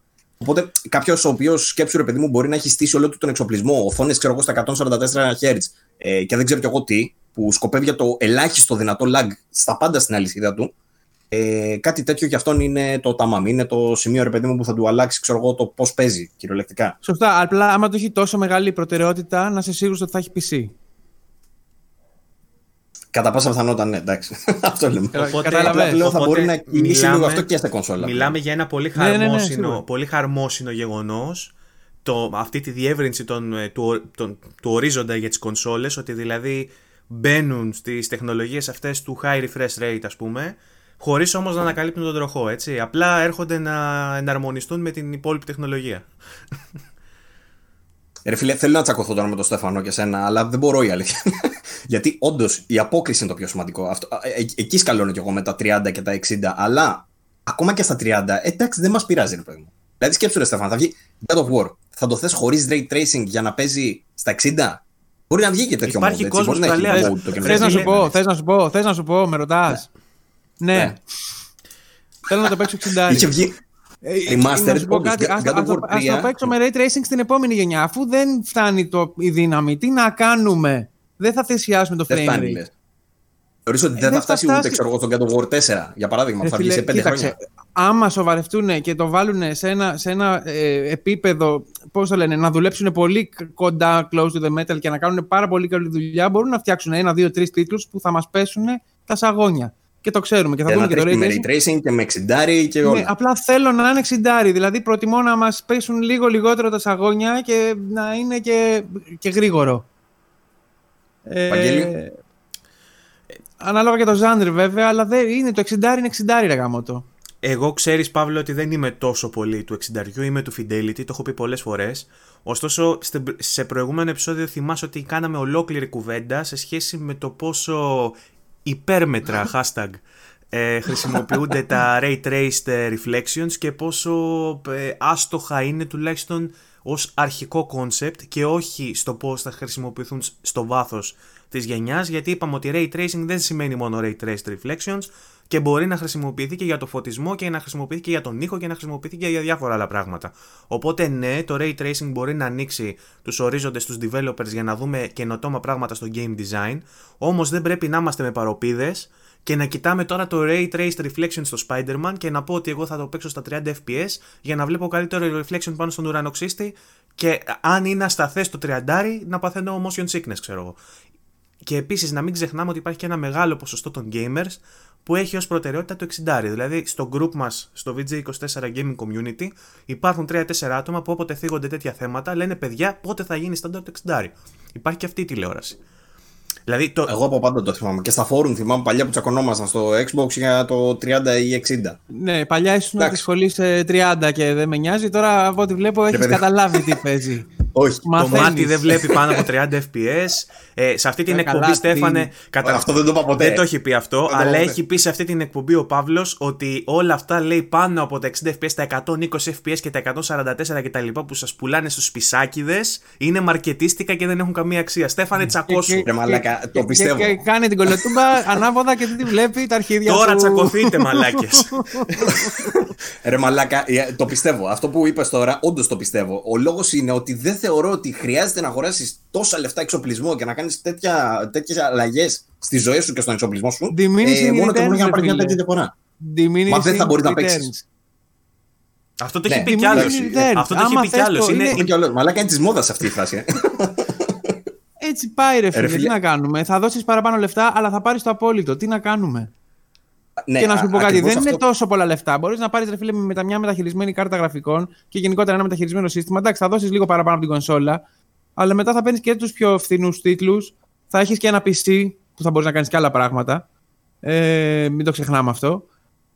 Και θα παίζεις τα περισσότερα παιχνίδια και θα έχεις και σοβαρό performance και δεν είναι τόσο ακριβό όσο νομίζουμε, τέλος πάντων, όσο λέμε. Είναι τώρα. Στο PC αυτό που με χαλάει εμένα πάρα πολύ είναι η αστάθεια. Δηλαδή, μπορεί να παίζεις 70-80 και να ανεβοκατεβαίνει αυτό το πράγμα συνέχεια. Μπορεί να σε ενοχλήσει σε κάποια φάση αυτό. Αλλά κάτι να το κρατήσει. Βάλε τέτοιο. Βάλε τέτοιο. Freezing. Εντάξει. Θέλω να σου πω ρε παιδί μου, ακόμα και αυτό όμως δεν. Τις κονσόλες δηλαδή τις προτιμώ μόνο και μόνο επειδή το έχουν αυτόματο, αυτό ξέρεις ότι θα παίζεις εκεί. Μα, το έχουν αυτόματο προς τα κάτω. Είναι ένας. Μα εκεί μπορεί να κλειδωθεί. Άμα έχει το PC, ρε φίλε, εντάξει, τι να σου πω, βάλε κάπου στα 30. Άμα θες και παίξε 30, βάλε V-Sync, double frame. Αλλά δεν είναι αυτή η λύση. Η λύση είναι να βάλεις FreeSync και να παίξεις έναν άνθρωπος. Και δεν είναι και τόσο ακριβό. Και να έχεις και τις επιδόσεις σου και να έχεις και το responsiveness στην τελική. Και να σου πω και κάτι, άμα δεν το βιώσεις. Και να σου πω και κάτι, βάλε και Nvidia με DLSS 2 και παίξει και upscale στα 4K και είσαι. Δηλαδή, τι να λέμε. Καταρχάς, άμα δεν το βιώσεις αυτό το πράγμα. Θα τα δούμε αν δεν το βιώσεις, αν δεν παίξεις για πολύ καιρό μόνο στα 60 για να γυρίσεις το 30 και να σου πω στα σαγόνια να σου γυρίσουν τα μάτια ανάποδα, δεν μπορείς να το καταλάβεις. Αν παίζεις πάντα στα 30, σου λέει εντάξει, καλά είναι και το 30. Εγώ, ας πούμε, όταν έχω μάθει στα 60 και ξαφνικά θα πω στα 30, μου φαίνεται ρε φίλε, τα μετράω τα καρέ. Έχει μάθει το μάτι μου. Τι να κάνω. Ρε φίλε, θα σου πω πέρα από την απόκριση. Αν βγάλεις το κομμάτι της απόκρισης έξω, που δεν μπορείς να το βγάλεις, συμφωνώ, γιατί είναι πολύ σημαντικό για το gameplay τέλος πάντων. Αλλά αν θεωρητικά το βγάλουμε εκτός, να βλέπεις κάτι σε 30 και σε 60, είναι σαν να σου λένε ότι πας στις ταινίες που έχεις συνηθίσει να τις βλέπεις στα 24 καρέ και θα τις βλέπεις, ξέρω εγώ, πλέον στα 48 ή στα 90, πώς θα το βγάλει ο άλλος. Δεν θυμάμαι το. Έλα, πώς λέγεται, η ταινία του Will Smith, τελευταία που το Gemini Man. Έχει μεγάλη διαφορά. Είναι, οι συγκρίσεις τώρα των video games με την ταινία είναι αστοχείς γενικά. Είναι άστοχες. Θέλω να σου πω, γι' αυτό βγάζω ρε παιδί μου εκτός το κομμάτι του gameplay. Προσπαθώ κάπως να τα φέρω λίγο αναλογικά. Δεν μπορείς να το συγκρίνεις. Δεν μπορείς να το συγκρίνεις. Γιατί το ένα είναι θέμα αισθητικής, το άλλο είναι θέμα εμπειρίας. Δυνατοτήτων. Αλλά. Ναι. Εντάξει. Πόσο μπορεί να σε ενοχλεί, ρε παιδί μου, αυτό θέλω να πω. Μπορεί να φτάσει σε σημείο να πεις ότι τα 30 καρέ δεν μπορώ να τα βλέπω. Ναι, αυτούς θεωρώ υπερβολικούς. Ναι, ρε, όχι, εγώ. Εσάς θεωρώ υπερβολικούς. Όχι, ρε. Να σου πω κάτι τώρα. Okay. Μέσα στην καραντίνα έχω μείνει σε μια φάση τώρα που δεν έχω. Είμαι between GPUs. Έδωσα την 980, πήρα μια 570 να κάνω τη δουλειά μου και περιμένω να βγει 3070, ξέρω εγώ να την πάρω. Και οπότε τώρα έχω μια 570, δεν έχω τα καλύτερα. Performance, ας πούμε, okay. Μέσα στην καραντίνα, ρε φίλε, είπα τι να παίξω. Εντάξει, πήρα το RDR2 και τερμάτισα. Εντάξει, το έπαιξα 30. Δεν είναι ότι προτίμησα να χάσω την εμπειρία του να το παίξω. Αλλά ξενέρωνα κάθε λεπτό και στιγμή, ρε φίλε. Εντάξει, δηλαδή, έβαλα μετά να παίξω κάτι άλλο και το έβαλα 900 πίξερ εγώ για να το παίξω επειδή μπορούσε. Έβγαινε, ξέρω εγώ, σε αυτό ποιο ήταν, το Zero Dawn, το Horizon. Το έβαλα 1080 με λίγο scale το resolution κάτω να παίξει γύρω στα 900 και κλειδώνει 60. Και λέω, μαλάκα, εδώ είμαστε τώρα. Δεν θα το βάλω 1080 να πέσω στα 30 τώρα για να κερδίσω 20% ανάλυση. Αυτό θέλω να δω. Είναι εντυπωσιακό που σκάει, γιατί το είχαμε δει μόνο στο PS που ήταν εντάξει, πάντα αυστηρά 30. Οπότε στα PC που έσκασε 60 μετράει. Γιατί είναι και άξιο, είναι και τζινός. Αυτό θέλω να δω στην επόμενη γενιά. Δηλαδή να μπορούμε να κάνουμε αυτή τη μικρή θυσία και να το. Έστω αυτό το ότι το Yakuza θα παίζει στα 900p60, εγώ το θεωρώ καλό ότι θα μπορείς άμα θες να έχεις 60 έστω. Δηλαδή μέσα στην αρνητική είδηση βρίσκω αυτή την θετική. Το ότι έχεις την επιλογή να παίξεις 60. Αλλά να όλα αυτό που έπεσε μαλάκα τέτοιο κράξιμο για το Yakuza, δηλαδή εντάξει, χαλαρώστε. Ρε, εδώ έπεσε για το UI, για το 1080, δεν θα πέσει για το Yakuza. Ρε μαλάκα, το Series S σου έχουν πει ότι θα είναι βελτιστοποιημένος. Έχει 300 το γαμίδι και θα είναι βελτιστοποιημένο για να παίζει σε 2K. Τέλος. Δηλαδή δεν έχει. Το 2K είναι το top του. Από εκεί και πέρα, του λέει ότι το παιχνίδι θα παίζει και στα 60 λίγο πιο κάτω. Θα μπορούσε να είναι 1080 πιο κάτω, αλλά δεν είναι. Είναι λίγο παρακάτω. Θέλω να προσθέσω ότι ένας από τους λόγους για τους οποίους μπορεί το UI του Xbox να είναι 1080 είναι για να κρατήσεις compatibility με το μικρό. Ναι. Αυτό είναι κάτι το οποίο είναι μάλλον και το πιθανότερο από ό,τι σκέφτομαι τώρα. Επειδή εξηγήσαμε πριν ότι δεν είναι απόλυτα scalable, ας πούμε, δεν μπορείς να το πάρεις το λειτουργικό και να τρέξεις και σε δύο κονσόλες ταυτόχρονα. Ενδεχομένως όχι. Μπορεί το βέβαια να κάνουν όντως επόμενο, το οποίο θα είναι scalable προς τα κάτω και να κάνουν update και τα δύο και το S να μείνει στο 1080 και το X να προχωρήσει στο 4K. Ναι. Αλλά θα πρέπει να είναι δύο διαφορετικά λειτουργικά πρακτικά, δύο διαφορετικά builds, ας πούμε. Όχι, μπορεί να είναι το καινούριο. Να είναι scalable το καινούριο. Το οποίο, ναι, να είναι scalable προς τα κάτω, ακριβώς. Ωραία. Okay. Θα ήθελα επίσης να μιλήσω για κάποιες τηλεοράσεις που θα μπορούσε κάποιος, μιας και μιλάγαμε πριν για τα FPS, ρε παιδί μου, και τα Hertz και τα λοιπά. Η κατάσταση γίνεται λίγο πιο πολύπλοκη με το HDMI 2.1 και το VRR. Γιατί το Variable Refresh Rate, ενώ είναι μεν πάρα πολύ σημαντικό πλέον, έχουμε προσπαθήσει να το εξηγήσουμε με τον Βαγγέλη στο παρελθόν, είναι το αντίστοιχο του στις τηλεοράσεις, θα υπάρχει τέλος πάντων, θα υποστηρίζεται και το G-Sync και το FreeSync και το VRR της τηλεόρασης, τέλος πάντων, δεν θυμάμαι πώς λέγεται, αλλά το σημαντικό είναι ότι δεν θα βλέπουμε πλέον τα stutters και όλα αυτά που λέγαμε τις προηγούμενες φορές. Κάποια μοντέλα για το VRR υποστηρίζουν variable, δηλαδή να μπορούν να ενώσουν τα frames της κονσόλας με τα hertz της τηλεόρασης, ώστε να μην έχουμε πρόβλημα εμείς και να βλέπουμε ομαλή κίνηση. Θα μπορούν να το κάνουν αυτό σε κάποια παιχνίδια από τα 48 hertz μέχρι τα 60. Κάποια μοντέλα, όπως είναι ξέρω εγώ, η OLED, η top, της LG, οι φετινές, θα μπορούν να το κάνουν μέχρι και 120 fps, αλλά οι περισσότερες είναι μέχρι 60. Τώρα αυτό τι σημαίνει? Αυτό τώρα γιατί το λέω? Γιατί κάποιοι όταν ψάχνουν τηλεόραση ψάχνουν πάντα το top, ψάχνουν πάντα την τελειότητα. Μην ψάχνετε την τελειότητα στα 500 ευρώ, αυτό θέλω να πω. Αν έχει σκοπό να πάρεις τηλεόραση μέχρι 800 ευρώ, 1000, δεν θα το έχεις αυτό. Δεν πειράζει. Πάλι θα έχεις φοβερό πράγμα, ρε παιδί μου, αλλά δεν πειράζει. Και θα ήθελα να αναφέρω 2-3 μοντέλα τα οποία, επειδή μου την κάνουν συνέχεια αυτή την ερώτηση. Δηλαδή θέλω να πάρω τηλεόραση να πάρω για να έχω όλες τις βελτιώσεις της νέας γενιάς, ρε παιδί μου, με τις κονσόλες. Για τα κορυφαία μοντέλα, το έχουμε ξαναπεί, είναι η σειρά OLED, η φετινή τουλάχιστον η X, της LG για φέτος. Του χρόνου θα είναι η 11 η σειρά, το 6 σημαίνει 10 by the way. Συγκεκριμένα η LG, η C10, αυτή τη στιγμή είναι και σε προσφορά εντωμεταξύ. Κάνω τρελή διαφήμιση αυτή τη στιγμή στην LG, αλλά έχει την κορυφαία τηλεόραση στην αγορά, λυπάμαι. Αυτή τη στιγμή έχει 1500, αν δεν κάνω λάθος, η 55, 2100 η 65. Και έχουν βγάλει και μια προωθητική ενέργεια που είναι μέχρι τέλη Οκτώβρη. Το λέω αυτό γιατί έχει ενδιαφέρον, ρε παιδί μου, για τους καταναλωτές.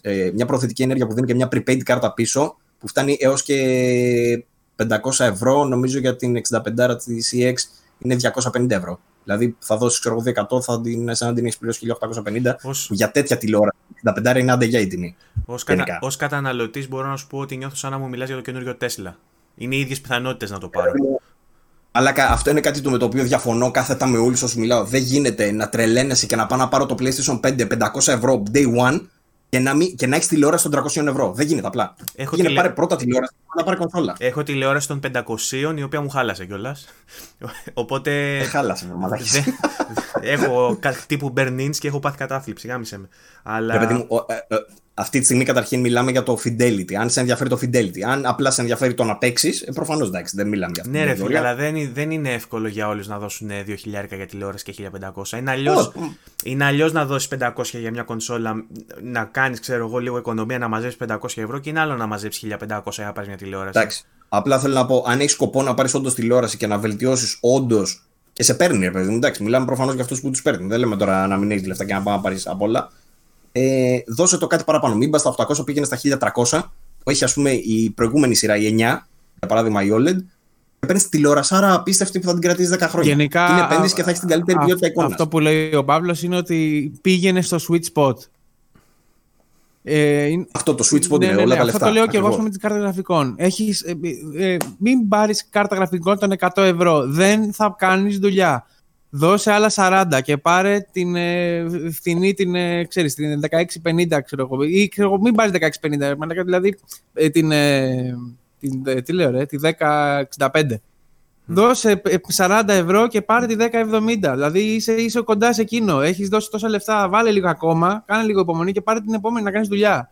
Σε αυτό συμφωνώ και εγώ. Δηλαδή γιατί θα σου μείνει. Μην αγοράζεις εκτός sweet spot, ειδικά προς τα κάτω. Προς τα πάνω, OK, για να μας περισσεύουν αγόρες, αλλά μην αγοράζεις εκτός sweet spot προς τα κάτω. Συμφωνώ σε αυτό. Και αν δεν έχεις πράγματα, πάρ' το μεταχειρισμένο. Πάρε κάτι το οποίο να είναι μεταχειρισμένο, κόψε από εκεί λεφτά, ρε παιδί μου, αλλά να είναι στα specifications που θα κάνεις τη δουλειά σου. Αυτό τώρα γιατί το λέμε? Γιατί θα πάρεις μετά το φθηνό και θα λες πρώτον, έχω πρόβλημα, δεν μπορώ να δω το τάδε χαρακτηριστικό που μου υποσχεθήκαν. Λογικό είναι. Λογικό είναι. Η αλυσίδα που έχεις πάρει δεν φτάνει για αυτό το πράγμα. Τέλος πάντων. Η αλυσίδα είναι όσο δυνατή είναι και ο πιο αδύναμος κριτικός της. Αυτό είναι, ακριβώς αυτό. Ακόμα και το καλώδιο μπορεί να παίζει ρόλο, ξέρω. Είναι σε τέτοια φάση. Πρέπει να φροντίσεις όλα σου. Αν έχεις ενισχυτή, πρέπει να φροντίσεις ο ενισχυτής να υποστηρίζει αυτά που υποστηρίζουν όλες οι υπόλοιπες συσκευές, για παράδειγμα. Οπότε οι κονσόλες καινούργιες, τέλος πάντων, υποστηρίζουν όλες τις καινούργιες τελευταίες τεχνολογίες. Αν θες να υποστηρίζεις, να βλέπεις εσύ όλες αυτές τις νέες δυνατότητες, πρέπει να φροντίσεις και ο υπόλοιπος εξοπλισμός να είναι αντίστοιχος. Κάποιες τηλεοράσεις τώρα, οι οποίες μπορούν να εκμεταλλευτούν αυτά τα στοιχεία, τα VRR, το HDMI 2.1 κτλ., είναι, όπως είπαμε, η σειρά OLED της LG, νομίζω οι δύο τελευταίες, η 9 και η 10, η X και η 9, B9, C9 κτλ. Και η CX, BX και GX έχουν HDMI 2.1 και μάλιστα, όπως είπα, και η CX είναι η top. Εκτός από αυτή τώρα, αυτή είναι η πιο ακριβή σαν λύση. Η πιο φτηνή σαν λύση είναι πάλι της LG. Είναι η σειρά NanoCell που είπαμε πιο πριν. Η φετινή όμως, η περσινή δεν έχει 2.1. Σε αυτό το σημείο να κάνω μια παρένθεση να πω ότι σε κάποιοι κατασκευαστές, η LG το έχει κάνει, δηλώνει ότι η θύρα μπορεί να γίνει 2.1. Δεν ισχύει αυτό το πράγμα, δεν μπορεί να γίνει, είναι θέμα bandwidth.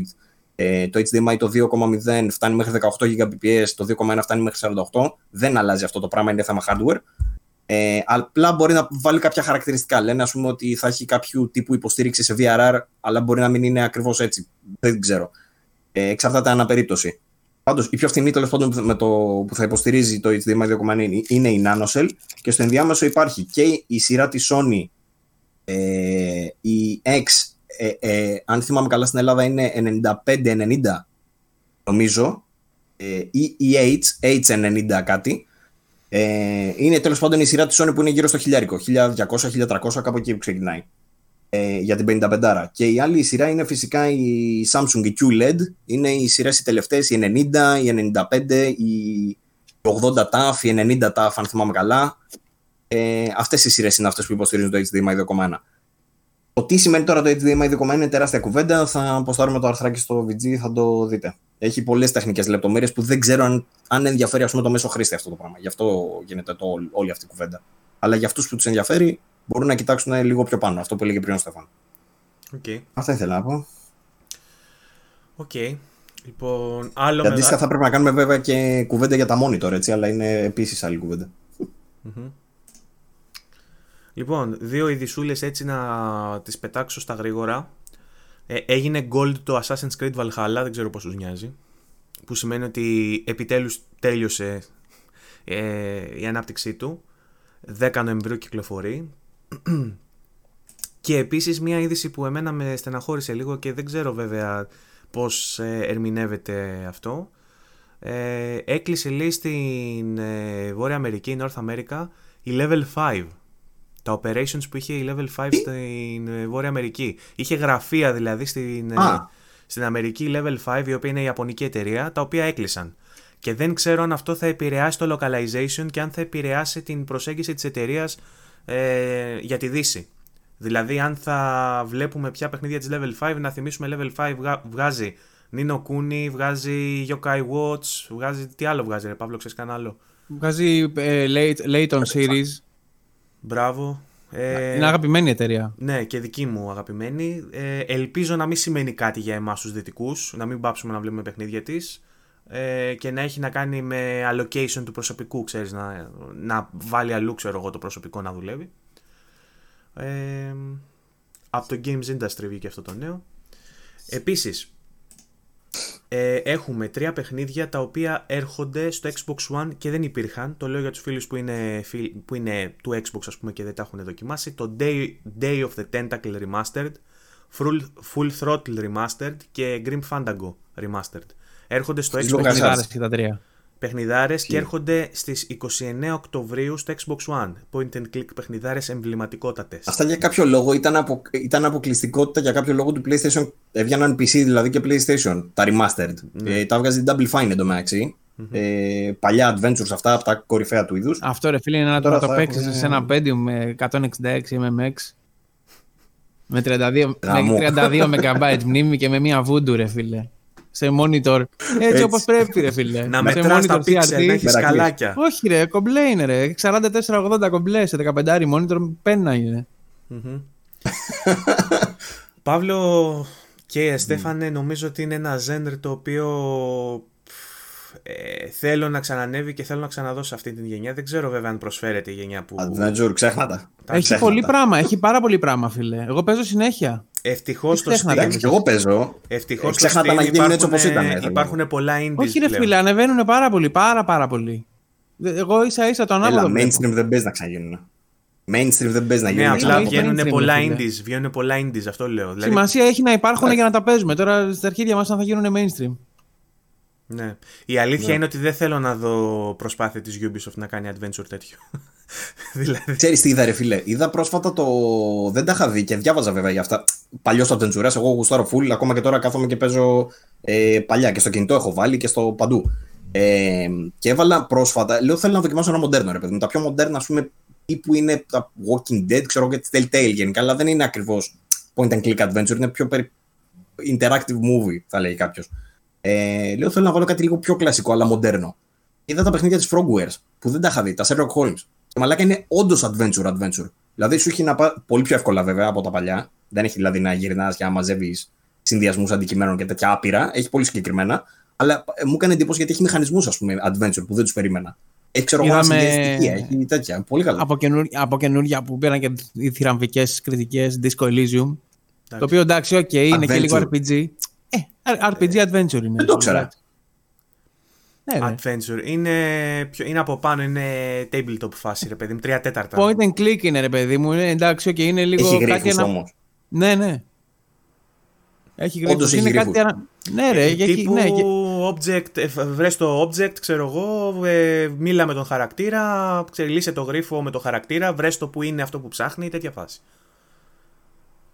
Έχει πολλά στοιχεία adventure. Είναι, πέφτει ανάμεσα στο RPG και στο adventure. Εντάξει, Disco Elysium ρε φίλε είναι για μένα παιχνίδι επανάσταση από τα πιο σημαντικά παιχνίδια της προηγούμενης γενιάς. Δηλαδή πρώτη φορά με indie έπαθε τέτοια πλάκα. Φέτος ήδη έχουμε ένα παρόμοιο παιχνίδι που έκανε εντύπωση, το Hades, το λέγαμε σε προηγούμενα. Σε πέρσι βγήκε, ποια προηγούμενη γενιά. Επειδή λίγη γενιά. Ας πούμε ότι η next gen τώρα πλέον από σήμερα τη λέμε current, ξέρω εγώ. Στη συνθήκη που έθεσε ο Βαγγέλης, ναι. Τέλος που μην κοροϊδεύετε βρε μαλάκες. Εννοώ ότι για παράδειγμα, αν θέλουμε να μιλήσουμε για indies της προηγούμενης γενιάς, θα λέγαμε για το Fez, θα λέγαμε για το. Πες το άλλο με τον χρόνο που τον γυρίζεις πίσω που είναι το αγαπημένο σου, το. Ναι, το Braid. Το Braid. Το οποίο το περιμένουμε να βγει και τώρα σε remake εντωμεταξύ, με τρελά βελτιωμένο. Το είχαμε συζητήσει σε προηγούμενο επεισόδιο. Και έχουμε δει και καταπληκτικά παραδοσιακά point and click, έτσι. Έχουμε δει τις προσπάθειες της Βαγγέλη, ποιο λέγαμε ρε, ποιο σου λέγα. Broken Age ήταν ωραίο που είχε κάνει. Broken Age ήταν πολύ ωραίο, το άλλο με το... Το Unwritten Tales. Όχι ρε, το άλλο που το έπαιξα στο Switch, με ένα πάρκο... Το Tumbleweed. Tumbleweed, όχι Tumbleweed. Tumbleweed. Ναι. Του Ron Gilbert, ρε. Μπράβο. Ναι, το Thimbleweed Park, πάρα πολύ καλό. Το Kentucky Route Zero φοβερό, το έπαιξα τώρα. Μπράβο, δηλαδή, έχουμε τέτοια. Kentucky Route Zero, ας πούμε. Ναι, ναι. Kentucky Route Zero, μαλάκα, είναι στα top της γενιάς Metacritic, top. Είναι 90 φεύγα. Της χρονιάς σίγουρα και παίζει να είναι και της γενιάς. Είναι εκπληκτικό. Παίζει να είμαι από τους πιο νέους που είναι στα top zenders του, τα Point and Click Adventures. Παίζει να είμαι από τους πιο νέους ανθρώπους που ακόμα έχουν top gender. Δηλαδή είναι από τα, μαζί με τα RPG είναι στα top genders μου. Σκέψω ότι εγώ έπαιξα. Έχεις εστιάσει στην Daedalic, η οποία όντως βγάζει τώρα τελευταία. Μετά την Deponia και κάτι άλλο που έχει βγάλει, έχει κάνει δουλίτσα. Έπαιξα Whispered World, ας πούμε, που είναι πανάρχαιο και έπαθα την πλάκα μου τώρα. Το έπαιξα με το, director commentary αυτό που έχει το. Τι άλλο. Έπαιξα Siberia πρόσφατα. Έπαιξα το πρώτο και είμαι στο δεύτερο, κάπου στη μέση που δεν είχα παίξει Siberia. Δηλαδή είναι παιχνίδια που τα χάσα. Δεν σε ρώτησα ποτέ. Τεχνικά που σου φαίνονταν. Ήταν κόλλος, αλλά έπαιζα στο Switch. Οπότε ήταν σαν να παίζω παιχνίδι του Switch. Χωρίς να παίξεις να παίξεις κάποια κλασικά, ρε παιδί μου. Και αυτό η κυκλοφορία που λέγαμε τώρα με αυτά τα παιχνίδια είναι μια καλή ευκαιρία. Επίσης μπορεί να τσεκάρεις και παιχνίδια όπως το Discworld, το Discworld 2, που ήταν φοβερά. Mm-hmm. Πώς. Και τρελογέλιο. Και τρελογέλιο, ας πούμε. Και φυσικά η σειρά Monkey Island, σου λέω για τα πολύ βασικά. Beneath the Steel Sky, Day of the Tentacle, όλα αυτά. Έχει πάθει. Βγήκε το Atlantis. Monkey Island. Monkey Island, όλα. Gabriel Knight. Ναι, και πιο σοβαρά, Broken Sword και αυτά και το ένα τα άλλο. Δηλαδή έχει πράγμα πολύ. Πάρα πάρα πολύ. Τι κατεβάζει, τάσπασε. Αυτά είναι πράγματα εδώ πέρα. Είναι αυτό. Ωραίο. Παιχνιδάρα. Εδώ λέει αυτό. Σιέρα μαλάκα. Φαντασμαγκόρια. Σιέρα μαλάκα. Φαντασμαγκόρια και Gabriel Knight. Και η Daedalic. Lucas Arts μαλάκα και η Sierra τότε ήταν top, δεν υπήρχε άλλη. Η Daedalic είναι μεταγενέστερη βέβαια. Η Sierra τώρα ήταν πολύ παλιότερα και ήταν εντάξει φοβερή, αλλά. Αλλά βγάλανε την Ρομπέρτα Williams στο High Score, το ντοκιμαντέρ του Netflix που βγήκε πρόσφατα και σου έλεγε ρε παιδί μου για το πώς άρχισε να σχηματίζει κόσμους με το King's Quest, ξέρω εγώ. Πώς τις έσκασαν οι ιδέες. Γιατί ως τότε δεν υπήρχε κόσμο. Έχει βγάλει ρε Κισιέρα, έχει βγάλει Epi. Ήτανε λίγο σαν Nintendo η φάση τους. Ήτανε λίγο. Τα cool παιδιά και οι πιο funky, ας πούμε, που ήταν η Lucas. Και ήτανε και οι άλλοι που ήταν λίγο πιο σοβαροί και έτσι. Και παρόλο που η Lucas Arts έκανε δουλειά τώρα με την Double Fine που είχαν τα δικαιώματα, ρε παιδί μου, Safer και αυτά. Αλλά δυστυχώς η Sierra Repustum έχει μείνει πίσω. Δηλαδή η Gabriel Knight, ας πούμε, η Μαλάκο που τα έβγαζε, πώς λέγεται. Πάντως. Ξέχασα τη δημιουργό τώρα τέλος πάντων. Έχει πει πόσα χρόνια θα βγάλει Gabriel Knight 4 και ακόμα τίποτα. Και η Double Fine τώρα. Η Double Fine ήταν μεγάλη ευκαιρία με τη συνεργασία με τη Microsoft να βγάλει και άλλα παιχνίδια και έχει κολλήσει στο Psychonauts 2 και το φτιάχνει πόσα χρόνια. Νομίζω έβγαλε και το Reaper αυτό. Δεν πειράζει, ας το φτιάξει και αν το φτιάξει καλό. Αυτό με εκείνον το χοντρό που χόρευε το κάπως Reaper, πώς λεγόταν. Η Double Fine δεν το έχει βγάλει. Felix the Reaper. Ναι. Δεν θυμάμαι. Ναι. Βγάζει πάντως τέτοια. Και η Double Fine έβγαζε ωραία adventure. Πώς λέγεται. Και η Double Fine έβγαζε ωραία adventure. Τέλος πάντων, αυτά με αυτό το πονεμένο Zender. Ελπίζω να αναζωογονηθεί και να δούμε πιο έντονα. Οι πισάδες βλέπουμε. Απλά ρε παιδί μου, αν δεν γίνει πιο mainstream, δεν θα δούμε και μεγάλες παραγωγές. Καταλαβες. Δηλαδή, εγώ έπαιξα. Πολύ ευχαριστημένος. Δηλαδή, το μέγεθος των παραγωγών δεν μου φαίνεται μικρό. Μου φαίνεται ίδιο με τότε. Είμαι πολύ ευχαριστημένος. Εγώ είμαι ευχαριστημένος. Άμα ήταν πιο μεγάλο, θα με κούραζε. Ήταν ό,τι πρέπει. Είμαι ευχαριστημένος ποιοτικά. Δεν είμαι ευχαριστημένος ποσοτικά. Δηλαδή. Πολύ χρόνο εγώ. Είμαι λίγο πιο casual σε αυτό. Ναι, ας πούμε, ένα από τα. Εταιρεία άλλη η οποία βγάζει τώρα το Crix που έγραψε ο Τατσιόπουλος πρόσφατα που του βάλε 9. Φοβερό το Crix. Πώς τη λένε ρε, αυτή που έχει βγάλει Machinarium, το άλλο με τα φυτά που δεν θυμάμαι πώς τα λένε τώρα. Επίσης εκπληκτικά adventure, μα απίστευτη η εικαστική επιμέλεια. Το Trooberbrook που έπαιξα εγώ ήταν φοβερό. Το οποίο ήταν indie από ένα στούντιο που ήταν η πρώτη του δουλειά, ήταν από κάτι τύπους οι οποίοι. Ήταν το πρώτο τους παιχνίδι που φτιάξαν. Ουσιαστικά το κάνανε σαν stop motion με πλαστελίνες και με τέτοια. Ήταν πάρα πολύ ωραίο. Υπάρχουν παιχνιδάκια τέλος πάντων, αλλά πρέπει να ψάχνεις λίγο με τα indie και με αυτά. Είχαμε και κοινό που ασχολείται με τα indie και μας έγραφε να συζητάμε και για αυτά, αλλά με την απουσία του Τατσιόπουλου τα έχουμε παραμελήσει λίγο. Η αλήθεια είναι τα indies. Δυστυχώς. Το άλλο που είδαμε πρόσφατα με τον Τατσιόπουλο, που το ψάχναμε βασικά, είχε βγει στα PC και τώρα βγήκε και στις κονσόλες, είναι το Lair of the Clockwork God. Είναι αυτό που το λέγαμε και στα προηγούμενα podcast. Μισό platformer, μισό adventure. Και στην ουσία το πιάνει σε μέτα επίπεδο, ρε παιδί μου, αυτό. Και συνδυάζει τους δύο χαρακτήρες που έχει, που ένας είναι adventure, ο άλλος είναι platformer. Και λέει ο ένας τον άλλον ότι ανέβα εσύ σκαρφαλός εκεί πάνω που είναι και καλά το platforming. Εγώ δεν πρόκειται να το κάνω αυτό. Θα λύσω όλοι, θα βρω κάποιο τρόπο να ανοίξω την πόρτα.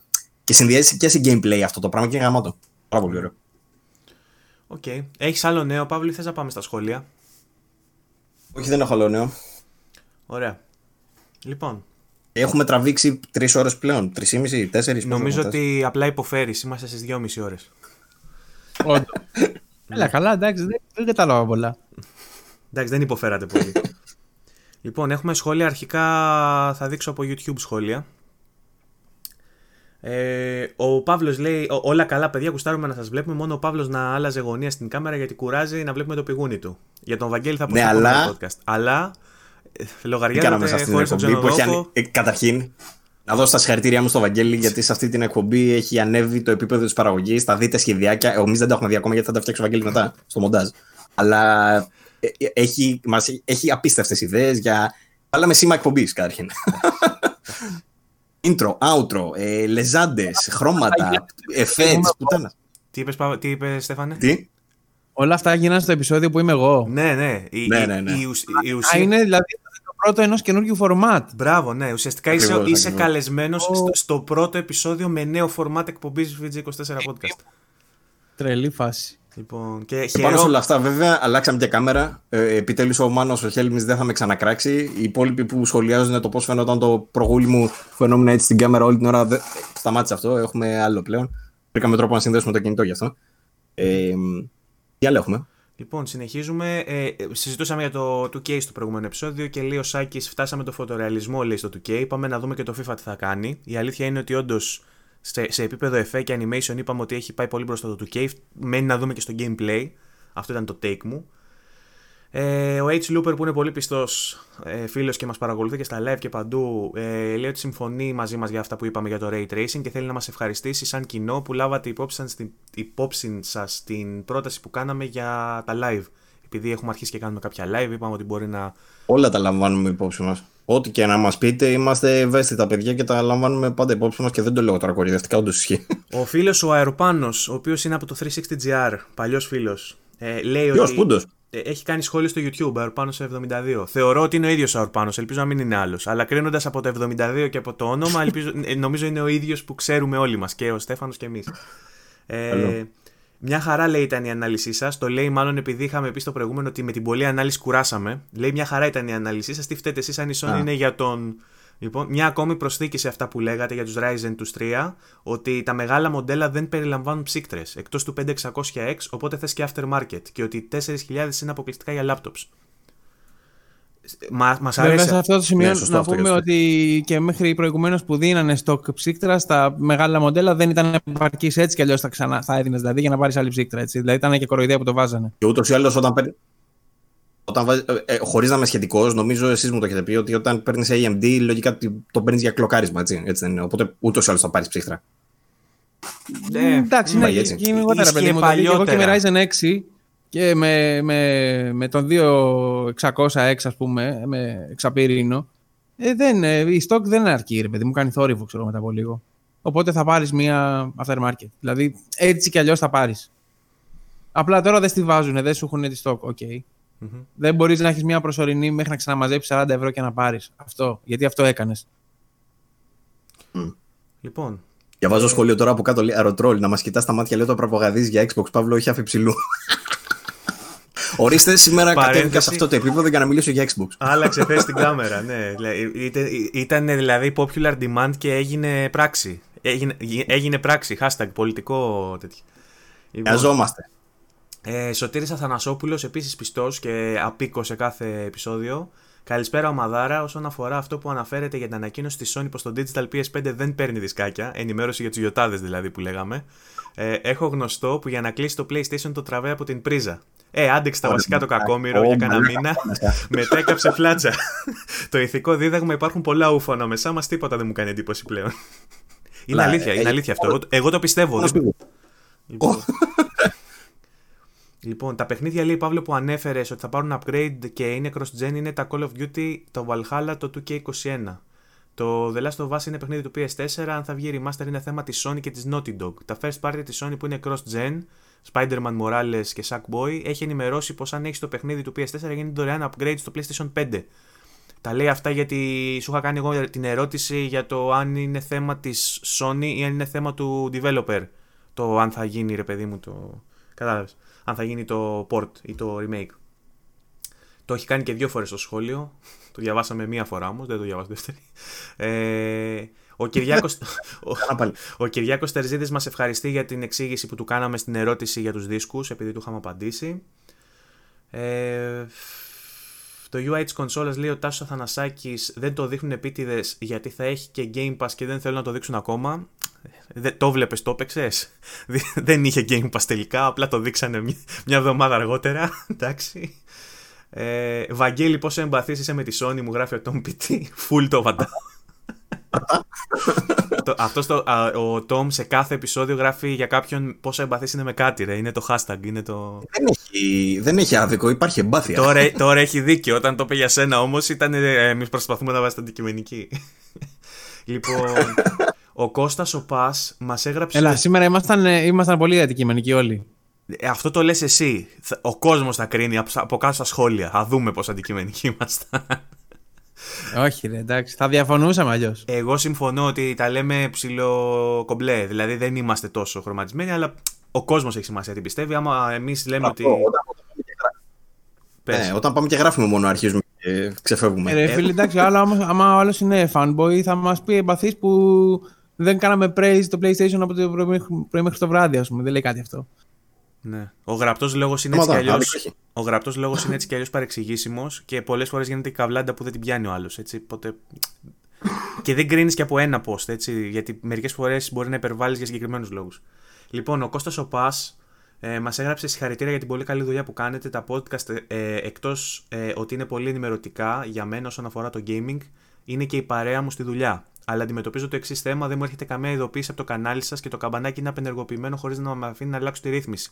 Επειδή το Googleαρα, είναι ένα known issue του YouTube. Το λέω για τους υπόλοιπους που μπορεί να μην μπορούν να πατήσουν καμπανάκι. Από ό,τι είδα στα forums, ίσως να χρειάζεται να κάνετε unsubscribe και subscribe ξανά για να σας ανοίξει το καμπανάκι, γιατί είναι ένα bug του YouTube που το σβήνει. Δεν σας αφήνει να πατήσετε πάνω στο καμπανάκι. Όσοι ενδιαφέρεστε να πατήσετε καμπανάκι και να σας έρχονται ειδοποιήσεις για τα βίντεο μας και δεν σας επιτρέπει να το πατήσετε, δοκιμάστε να κάνετε unsubscribe. Have you tried turning it off and on again? Ακριβώς αυτό. Λοιπόν, ο Μάνος ο Χέλμης συνεχίζει να μας κοροϊδεύει κλασικά, επειδή είπαμε ότι ίσως κουράσαμε στο προηγούμενο podcast και μας λέει ότι ένιωσε ότι το podcast έγινε μετά από 12 ώρες στην οικοδομή. Hashtag Ξανθόπουλος. Πολύ κούραση, ρε παιδιά. Είχε γίνει ποτάμι ο Παύλος, θυμάμαι, στο τέλος. Ήταν, δηλαδή, είχε κρεμάσει τελείως. Και το παντάω εγώ πραγματικά το πιο κουρασμένο επεισόδιο. Θα επαναρθώσουμε στο επόμενο. Ψήσε τον Κρούστη να κουμπώσει ενεργειακά ποτά και να χορέψουμε καρσιλαμά. Δεν χορέψαμε καρσιλαμά. Αλλά θα πάρουμε χορηγία από τη Red Bull. Ωραία. Λοιπόν, αυτά είναι τα σχόλια που είχαμε στο βιντεάκι στο YouTube. Και τώρα, αν θες, μπορούμε να πάμε στο group του Facebook, να δούμε τι έγινε και εκεί. Εκεί είναι λιγότερα και τελειώνουμε. Μην αγχώνεστε, μην κουράζεστε. Ωραία, να κάνω μαλακίες. Εγώ σταματάω να ποστάρω πλέον, γιατί έχετε ποστάρει εσείς τις μπουρδες σας. Δεν μπορώ πια. Να μπαίνεις να κάνεις ποιοτικό έλεγχο σαν administrator τότε. Λοιπόν, θα σβήνω. Να πούμε ένα ευχαριστώ στον Βασίλη το Μηταφίδη, ο οποίος μας ακούει στο δρόμο και μας έβαλε το βιντεάκι που μας άκουγε καθοδόν. Και είναι ωραίο αυτό να βλέπουμε ότι είμαστε VG International, μας ακούνε στους δρόμους, μας ακούνε στους καμπινέδες, μας ακούνε παντού. Και γράψαμε κι αλλού ότι άμα θέλετε στείλτε μας από πού μας ακούτε και γιατί. Μη μας στείλετε τους καμπινέδες οι άλλοι. Να το κάνουμε στις κουζίνες. Μπράβο. Λοιπόν... κατά τα άλλα είδαμε post από τον Αντώνη να μας δείχνει τις παλέτες με τα Xbox που είναι στιβαγμένα σε μια αποθήκη, για να το αποδείξω εγώ ως απάντηση τις παλέτες στην αποθήκη του PlayStation που ήταν τίποτα άδειες παλέτες. Και καλά ότι δεν υπάρχει stock. Πολλά memes αυτή τη βδομάδα που... Μπράβο. Πολλά memes αυτή τη βδομάδα που κοροϊδεύανε το FIFA και τους καταλαβαίνω λίγο. Εγώ χρωστάω ένα review για το FIFA, θα το έχω σύντομα ελπίζω. Λοιπόν, είδαμε το teaser από τον Berg. Τι? Αυτό με το μικρούτσικο θες να μου το εξηγήσεις? Θα σου το εξηγήσω όταν φτάσουμε στο μικρούτσικο, γιατί έχεις βάλει τα post by activity ενώ πρέπει να κάνεις sort by recent για να βλέπεις τα πιο παλιά και τα πιο καινούργια. Το επόμενο που είχαμε ήταν το teaser από τον Burger King. Αυτό δεν το σχολιάσαμε πριν, που έκανε τη διαφημιστική καμπάνια τον Burger King και έλεγε και έδειχνε τη μασκότ του Burger King να ανοίγει μια σακούλα και να παίζει ο ήχος του PlayStation από μέσα. Βιαστήκαν όλοι να πούνε. Αλλά κατ' είδηση αυτό, 5 ειδήσεις ο άλλος, ξέρω εγώ, γιατί έβγαλε ότι θα κάνει τον Burger King. Εντάξει, σιγά.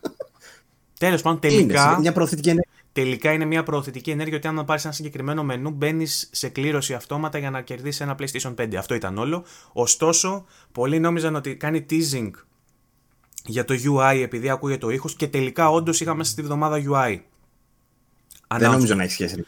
Δεν είχε σχέση, απλά ο κόσμος νόμιζε ότι θα γίνει κάτι με Burger King για το UI, έγινε κάτι με το UI γενικά. Λοιπόν, μετά έχουμε memes πάλι, πολλά memes, μπείτε και στην ομάδα τα τσεκάρετε μόνοι σας. Έχουμε τον Παύλο τον Boomer να μας βάζει... Τον Παύλο τον Boomer, λέω, να μας βάζει ένα διαφημιστικό της Sega, από σένα πιο δυνατό. Στο οποίο ήταν και για το Mega Drive, αλλά δείχνει μέσα και παιχνίδια από το Sega CD. Ναι. Δείχνει το Road Avenger. Ωραίο, ναι, ωραίο QT, με QTs. Ωραίο τρίβια. Αν έχεις δει το 10 το κατάλαβα. Άντε, γεια. Λοιπόν, και άλλα memes. Πού πάμε τώρα, λοιπόν. Ο Βαγγέλης έφτιαξε ένα meme με το... Ποιος είναι αυτός? Με τον Δόγκανος. Ναι. Που, από πότε είναι αυτή η εφημερίδα, εντάξει, οκ, memes. Εντάξει, κλασικό, ναι. Έβαλε ένα ωραίο Αντώνης, ένα πολύ ωραίο γκυφάκι που δείχνει το πόσο γρήγορα κάνει το transition στο Spider-Man όταν είσαι μέσα σε μια αποθήκη και βγαίνει στο open world, πόσο γρήγορα γίνεται το transition. Δεν ξέρω άμα το, αν το είδες, Παύλο.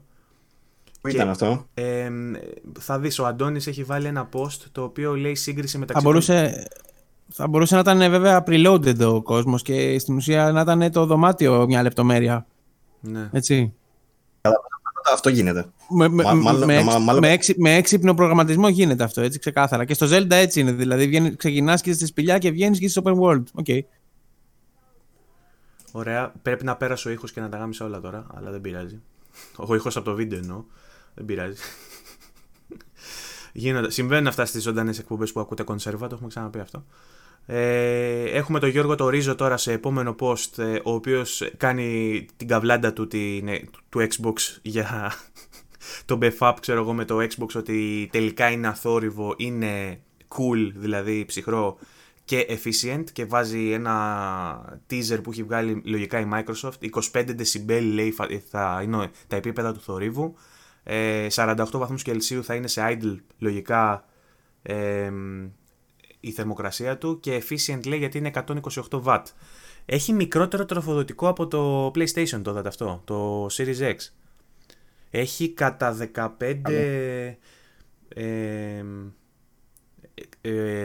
watt, ξέρω πόσο, έχει μια μικρή διαφορά σε wattage. Και χαμηλότερη κατανάλωση και υψηλότερη επίδοση. Mm-hmm. Λοιπόν, και άλλα memes. Αυτό με τον μικρό τσικό είναι το εξής τώρα. Δεν το καταλάβανε πολύ. Απλά επειδή εκείνη την ώρα έπαιζε στο βάθος Big Brother και είναι reference για Big Brother, ήταν κλασικός μικρούτσικος όπως συνέβαινε στο πρώτο το Big Brother που έμπαινε και τους έκανε πουτάνα. Άμα θυμάστε, με τσάκα και πρόδρομο. Σε αυτή την περίπτωση έχουμε δύο τύπισσες που τσακώνονται και τις έχει βάλει τώρα μπροστά από τη γυάλα, μπροστά από την τζαμαρία, και είναι οι δυο τους και τσακώνονται λυσασμένα μπροστά του. Και έχω βάλει μια φωτογραφία που είναι ο μικρούτσικος τώρα και φαίνεται να έχει κρεμάσει το στόμα για τσουκού, έτσι. Και με ανοιχτό το στόμα, και φαίνεται στην αντανάκλαση του τζαμιού τις δύο τύψες να τσακώνονται. Οπότε έχω πάει και έχω βάλει στις δύο τύψες, ξέρω εγώ, fanboy της Sony και της Microsoft, και εγώ είμαι στη μέση ο μικρούτσικος που έχω χαζέψει. Εντάξει, ήτανε για λίγους, αλλά εμένα μ' άρεσε. Το βρήκα εφιέστατο, ξέρω εγώ, και το έβαλε. Όταν χρειάζεται να το εξηγήσεις, όπως λέει ο Στέφανος, πάβει να είναι αστείο. Αυτή είναι η αλήθεια. Λοιπόν, αυτά από το group, τέλος με το group. Έχει ποστάρει και ο Τατσιόπουλος στο Return of the Obra Dinn. Ο Στέφανος έχει περισσότερα να πει από αυτό για μένα. Το έχω τερματίσει, είναι εκπληκτικό. Mm-hmm. Έχω ακούσει πολλά. Είναι του τύπου που έχει φτιάξει, είπαμε, και το Papers, Please. Ναι, το οποίο και αυτό είναι εκπληκτικό. Το Papers, Please, ναι. Το Obra Dinn γενικά είναι πολύ ιδιαίτερο. Είναι δεντεκτιβικό, προσπαθείς να λύσεις κάποιους φόνους, αλλά δεν σου δίνει σχεδόν τίποτα σαν εργαλείο. Στην ουσία προσπαθείς, είσαι πάνω σε ένα καράβι και προσπαθείς βλέποντας κάτι σαν virtual, ας πούμε, οράματα, κάπως έτσι. Έτσι δεν είναι, Στέφανε, να καταλάβεις πώς πέθανε ο καθένας. Έχει φοβερή αισθητική. Είναι με 4 χρώματα μόνο και με patterns και με τέτοια και πολύ έτσι low spec και καλά. Έχει φτιάξει μια μηχανή. Πολύ ιδιαίτερο, πάρα πολύ ιδιαίτερο. Ναι, εντάξει, και τα δύο του παιχνίδια. Ό,τι βγάζει αυτός είναι πάρα πολύ καλός. Και είναι, όπως τα λες, έτσι, μέσα από events. Βλέπεις στιγμιότυπα και βλέπεις ποιοι είναι και προσπαθείς να χαρακτογραφείς το τι ακριβώς έγινε. Και έχει σκοτωθεί το πλήρωμα, ας πούμε, και πώς πέθανε ο καθένας και τα backstories. Και προσπαθείς να κάνεις συνδέσεις. Δεν πρέπει να το παίξει κανείς για να καταλάβει. Το Τατσιόπουλος ότι είναι σε 50% έκπτωση λέει και μας το προτείνει προφανώς, γι' αυτό το έχει ποστάρει. Ναι, νομίζω και στο Switch. Στο Steam λέει μείον 50%. Κλασικά. Και στο Steam και νομίζω και στο Switch. Κλασικά Κυράνης από κάτω κοροϊδεύει και λέει ότι με 8 ευρώ που κάνει θα πάω να πάρω βαμβακερές κάλτσες. Εντάξει, όχι. Ο Μπραντίνη η αλήθεια είναι ότι αξίζει. Αξίζει να δει κάποιος. Είναι όντως από τα πιο πρωτότυπα και ειδικά σε αυτά που λέγαμε πριν. Όποιος γουστάρει adventure και τέτοια είναι τα μαμ. Okay. Εγώ έχω παίξει λίγο, κάνα μισά ώρα, δεν το έχω δει πολύ, αλλά μόνο ήθελα να δω ίσες από παίζει. Βάζει τη φαντασία σου να δουλέψει. Είναι, πώς το λένε, είναι μπράβο, gaming με την όλη τη σημασία της λέξης. Mm-hmm. Ωραία. Λοιπόν, οδεύουμε προς το τέλος. Οδεύουμε προς το τέλος αυτής της εκπομπής. Πριν κλείσουμε θα ρωτήσω και τους δύο σας αν θέλετε να προσθέσετε κάτι. Παύλο, εσύ έχεις κάτι που θες να προσθέσεις πάνω στη κουβέντα? Όχι, μου κουράστηκα φίλε, φτάνει. Okay. Και να ρωτήσω και τον Στέφανο πώς του φάνηκε καταρχάς, αν τον κουράσαμε και εκείνον πρώτον σε πρώτη φάση, και σε δεύτερη αν θέλει να αφήσει να συζητήσουμε κάτι για τέλος, ξέρω εγώ αν έχει μείνει κάτι που θέλει να διευκρινίσουμε ή να πούμε. Όχι. Όλα καλά. Παιδιά, ούτε με κουράσατε, παραδόξως. Πέρασε καλά. Θα βάλει κάτι για τον box. Ναι, αλλά τελικά όλα πήγαν καλά. Μαλακία. Αυτή είναι η μαλακία. Τάζουμε σε όλους ότι θα τσακωθούμε. Συγγνώμη από τον κόσμο που τον απογοητεύσαμε. Ναι, τάζουμε στον κόσμο. Και ερχόμαστε εδώ πέρα όλοι πολιτισμένα, ρε μαλάκα. Δεν γίνεται έτσι δουλειά. Δεν γίνεται δουλειά. Ναι, συγγνώμη, παιδιά, ευθέω κι εγώ. Λοιπόν, αναλαμβάνω τις ευθύνες μου. Έχεις μια ανοιχτή πρόσκληση να ξέρεις για να επέμβεις όποτε γουστάρεις σε αυτό το podcast, επειδή η γνώμη σου μετράει και την εκτιμούμε και γουστάρουμε να συζητάμε μαζί σου. Όποτε ξανά. Γιατί βλέπεις την εκπομπή, σου απαντάμε μετά εμείς την εκπομπή. Έλα εδώ πέρα να τα λέμε. Υπάρχει ένα συγκεκριμένο segment σε κάθε εκπομπή που απαντάμε σε όσα έχεις πει μέσα στη βδομάδα. Οπότε πρέπει ενδεχομένως να σε βγάζουμε σε παράθυρο. Δεν ξέρω πώς θα γίνει αυτό το πράγμα. Αλλά υπάρχει μια ανοιχτή πρόσκληση προς εσένα. Όποτε γουστάρεις να τα ξαναπούμε. Ιδίως αν γίνει κάτι σημαντικό που σηκώνει ανάλυση, ρε παιδί μου. Ευχαρίστω. Να βγάλεις και το μικρόφωνο και να φύγεις, ρε παιδί μου. Θα ήθελα να το δούμε αυτό. Να το κάνουμε. Να γίνει μια μέρα, ναι. Και να του ρίξει και το νερό στη μούρη. Πώς λέγονταν αυτός στην εκπομπή του Τριάντα Φιλόπουλου που το έχει κάνει?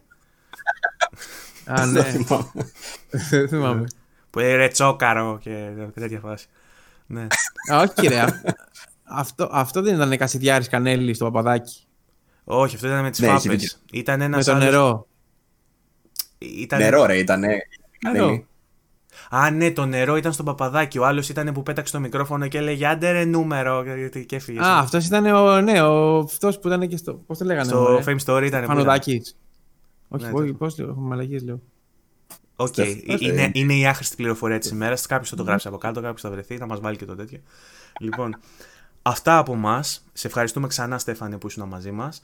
Να είστε καλά, παιδιά. Εγώ ευχαριστώ. Ανανεώνουμε το ραντεβού μας για την επόμενη εβδομάδα με περισσότερο υλικό, περισσότερες ειδήσεις και περισσότερη συζήτηση. Αφήστε μας το feedback για το νέο format της εκπομπής, αν σας αρέσει αυτό που βλέπετε, τι θα θέλατε ακόμα βελτιωμένο, προτάσεις, οτιδήποτε. Αφήστε μας τα σχόλιά σας. Κάθε φορά λέμε ναι, να βοηθήσετε, να μας πείτε πώς να βελτιωθούμε και τέτοια. Έχουμε φτάσει σε ένα σημείο που δεν νομίζω ότι μπορούμε να κάνουμε πολλά παραπάνω. Μετά πρέπει να πάρουμε make-up artist. Να έχουμε κάποιον να μας μακιγιάρει, κάπως να πάμε σε στούντιο, τέτοια. Δεν έχει ταβάνι, ρε. Το φτιάχνεις πάντα. Έτσι. Απλά είναι μετριοπαθής και θέλει να βάζει χαμηλά την μπάρα ο Παύλος. Λοιπόν, περιμένουμε επίσης. Τώρα το ξύλο, ξέρεις. Ναι. Περιμένουμε επίσης τα σχόλιά σας για την επικαιρότητα, για να τα σχολιάσουμε όπως κάναμε και σήμερα, να δούμε τι πιστεύετε και εσείς για όσα γίνονται, να πατάμε πάνω στα σχόλιά σας για να κάνουμε και εμείς την κριτική μας, όχι σε εσάς, στην επικαιρότητα. Και μετά από όλα αυτά, δεν θα το πω σήμερα, μετά από όλα αυτά να ευχαριστήσω για τη στήριξή σας και να ανανεώσουμε όπως είπαμε το ραντεβού μας για την επόμενη Δευτέρα. Από εμένα τον Βαγγέλη Λερό και τον Παύλο Κρούστη, να είστε όλοι καλά, καλή συνέχεια. Γεια σας. Γεια χαρά.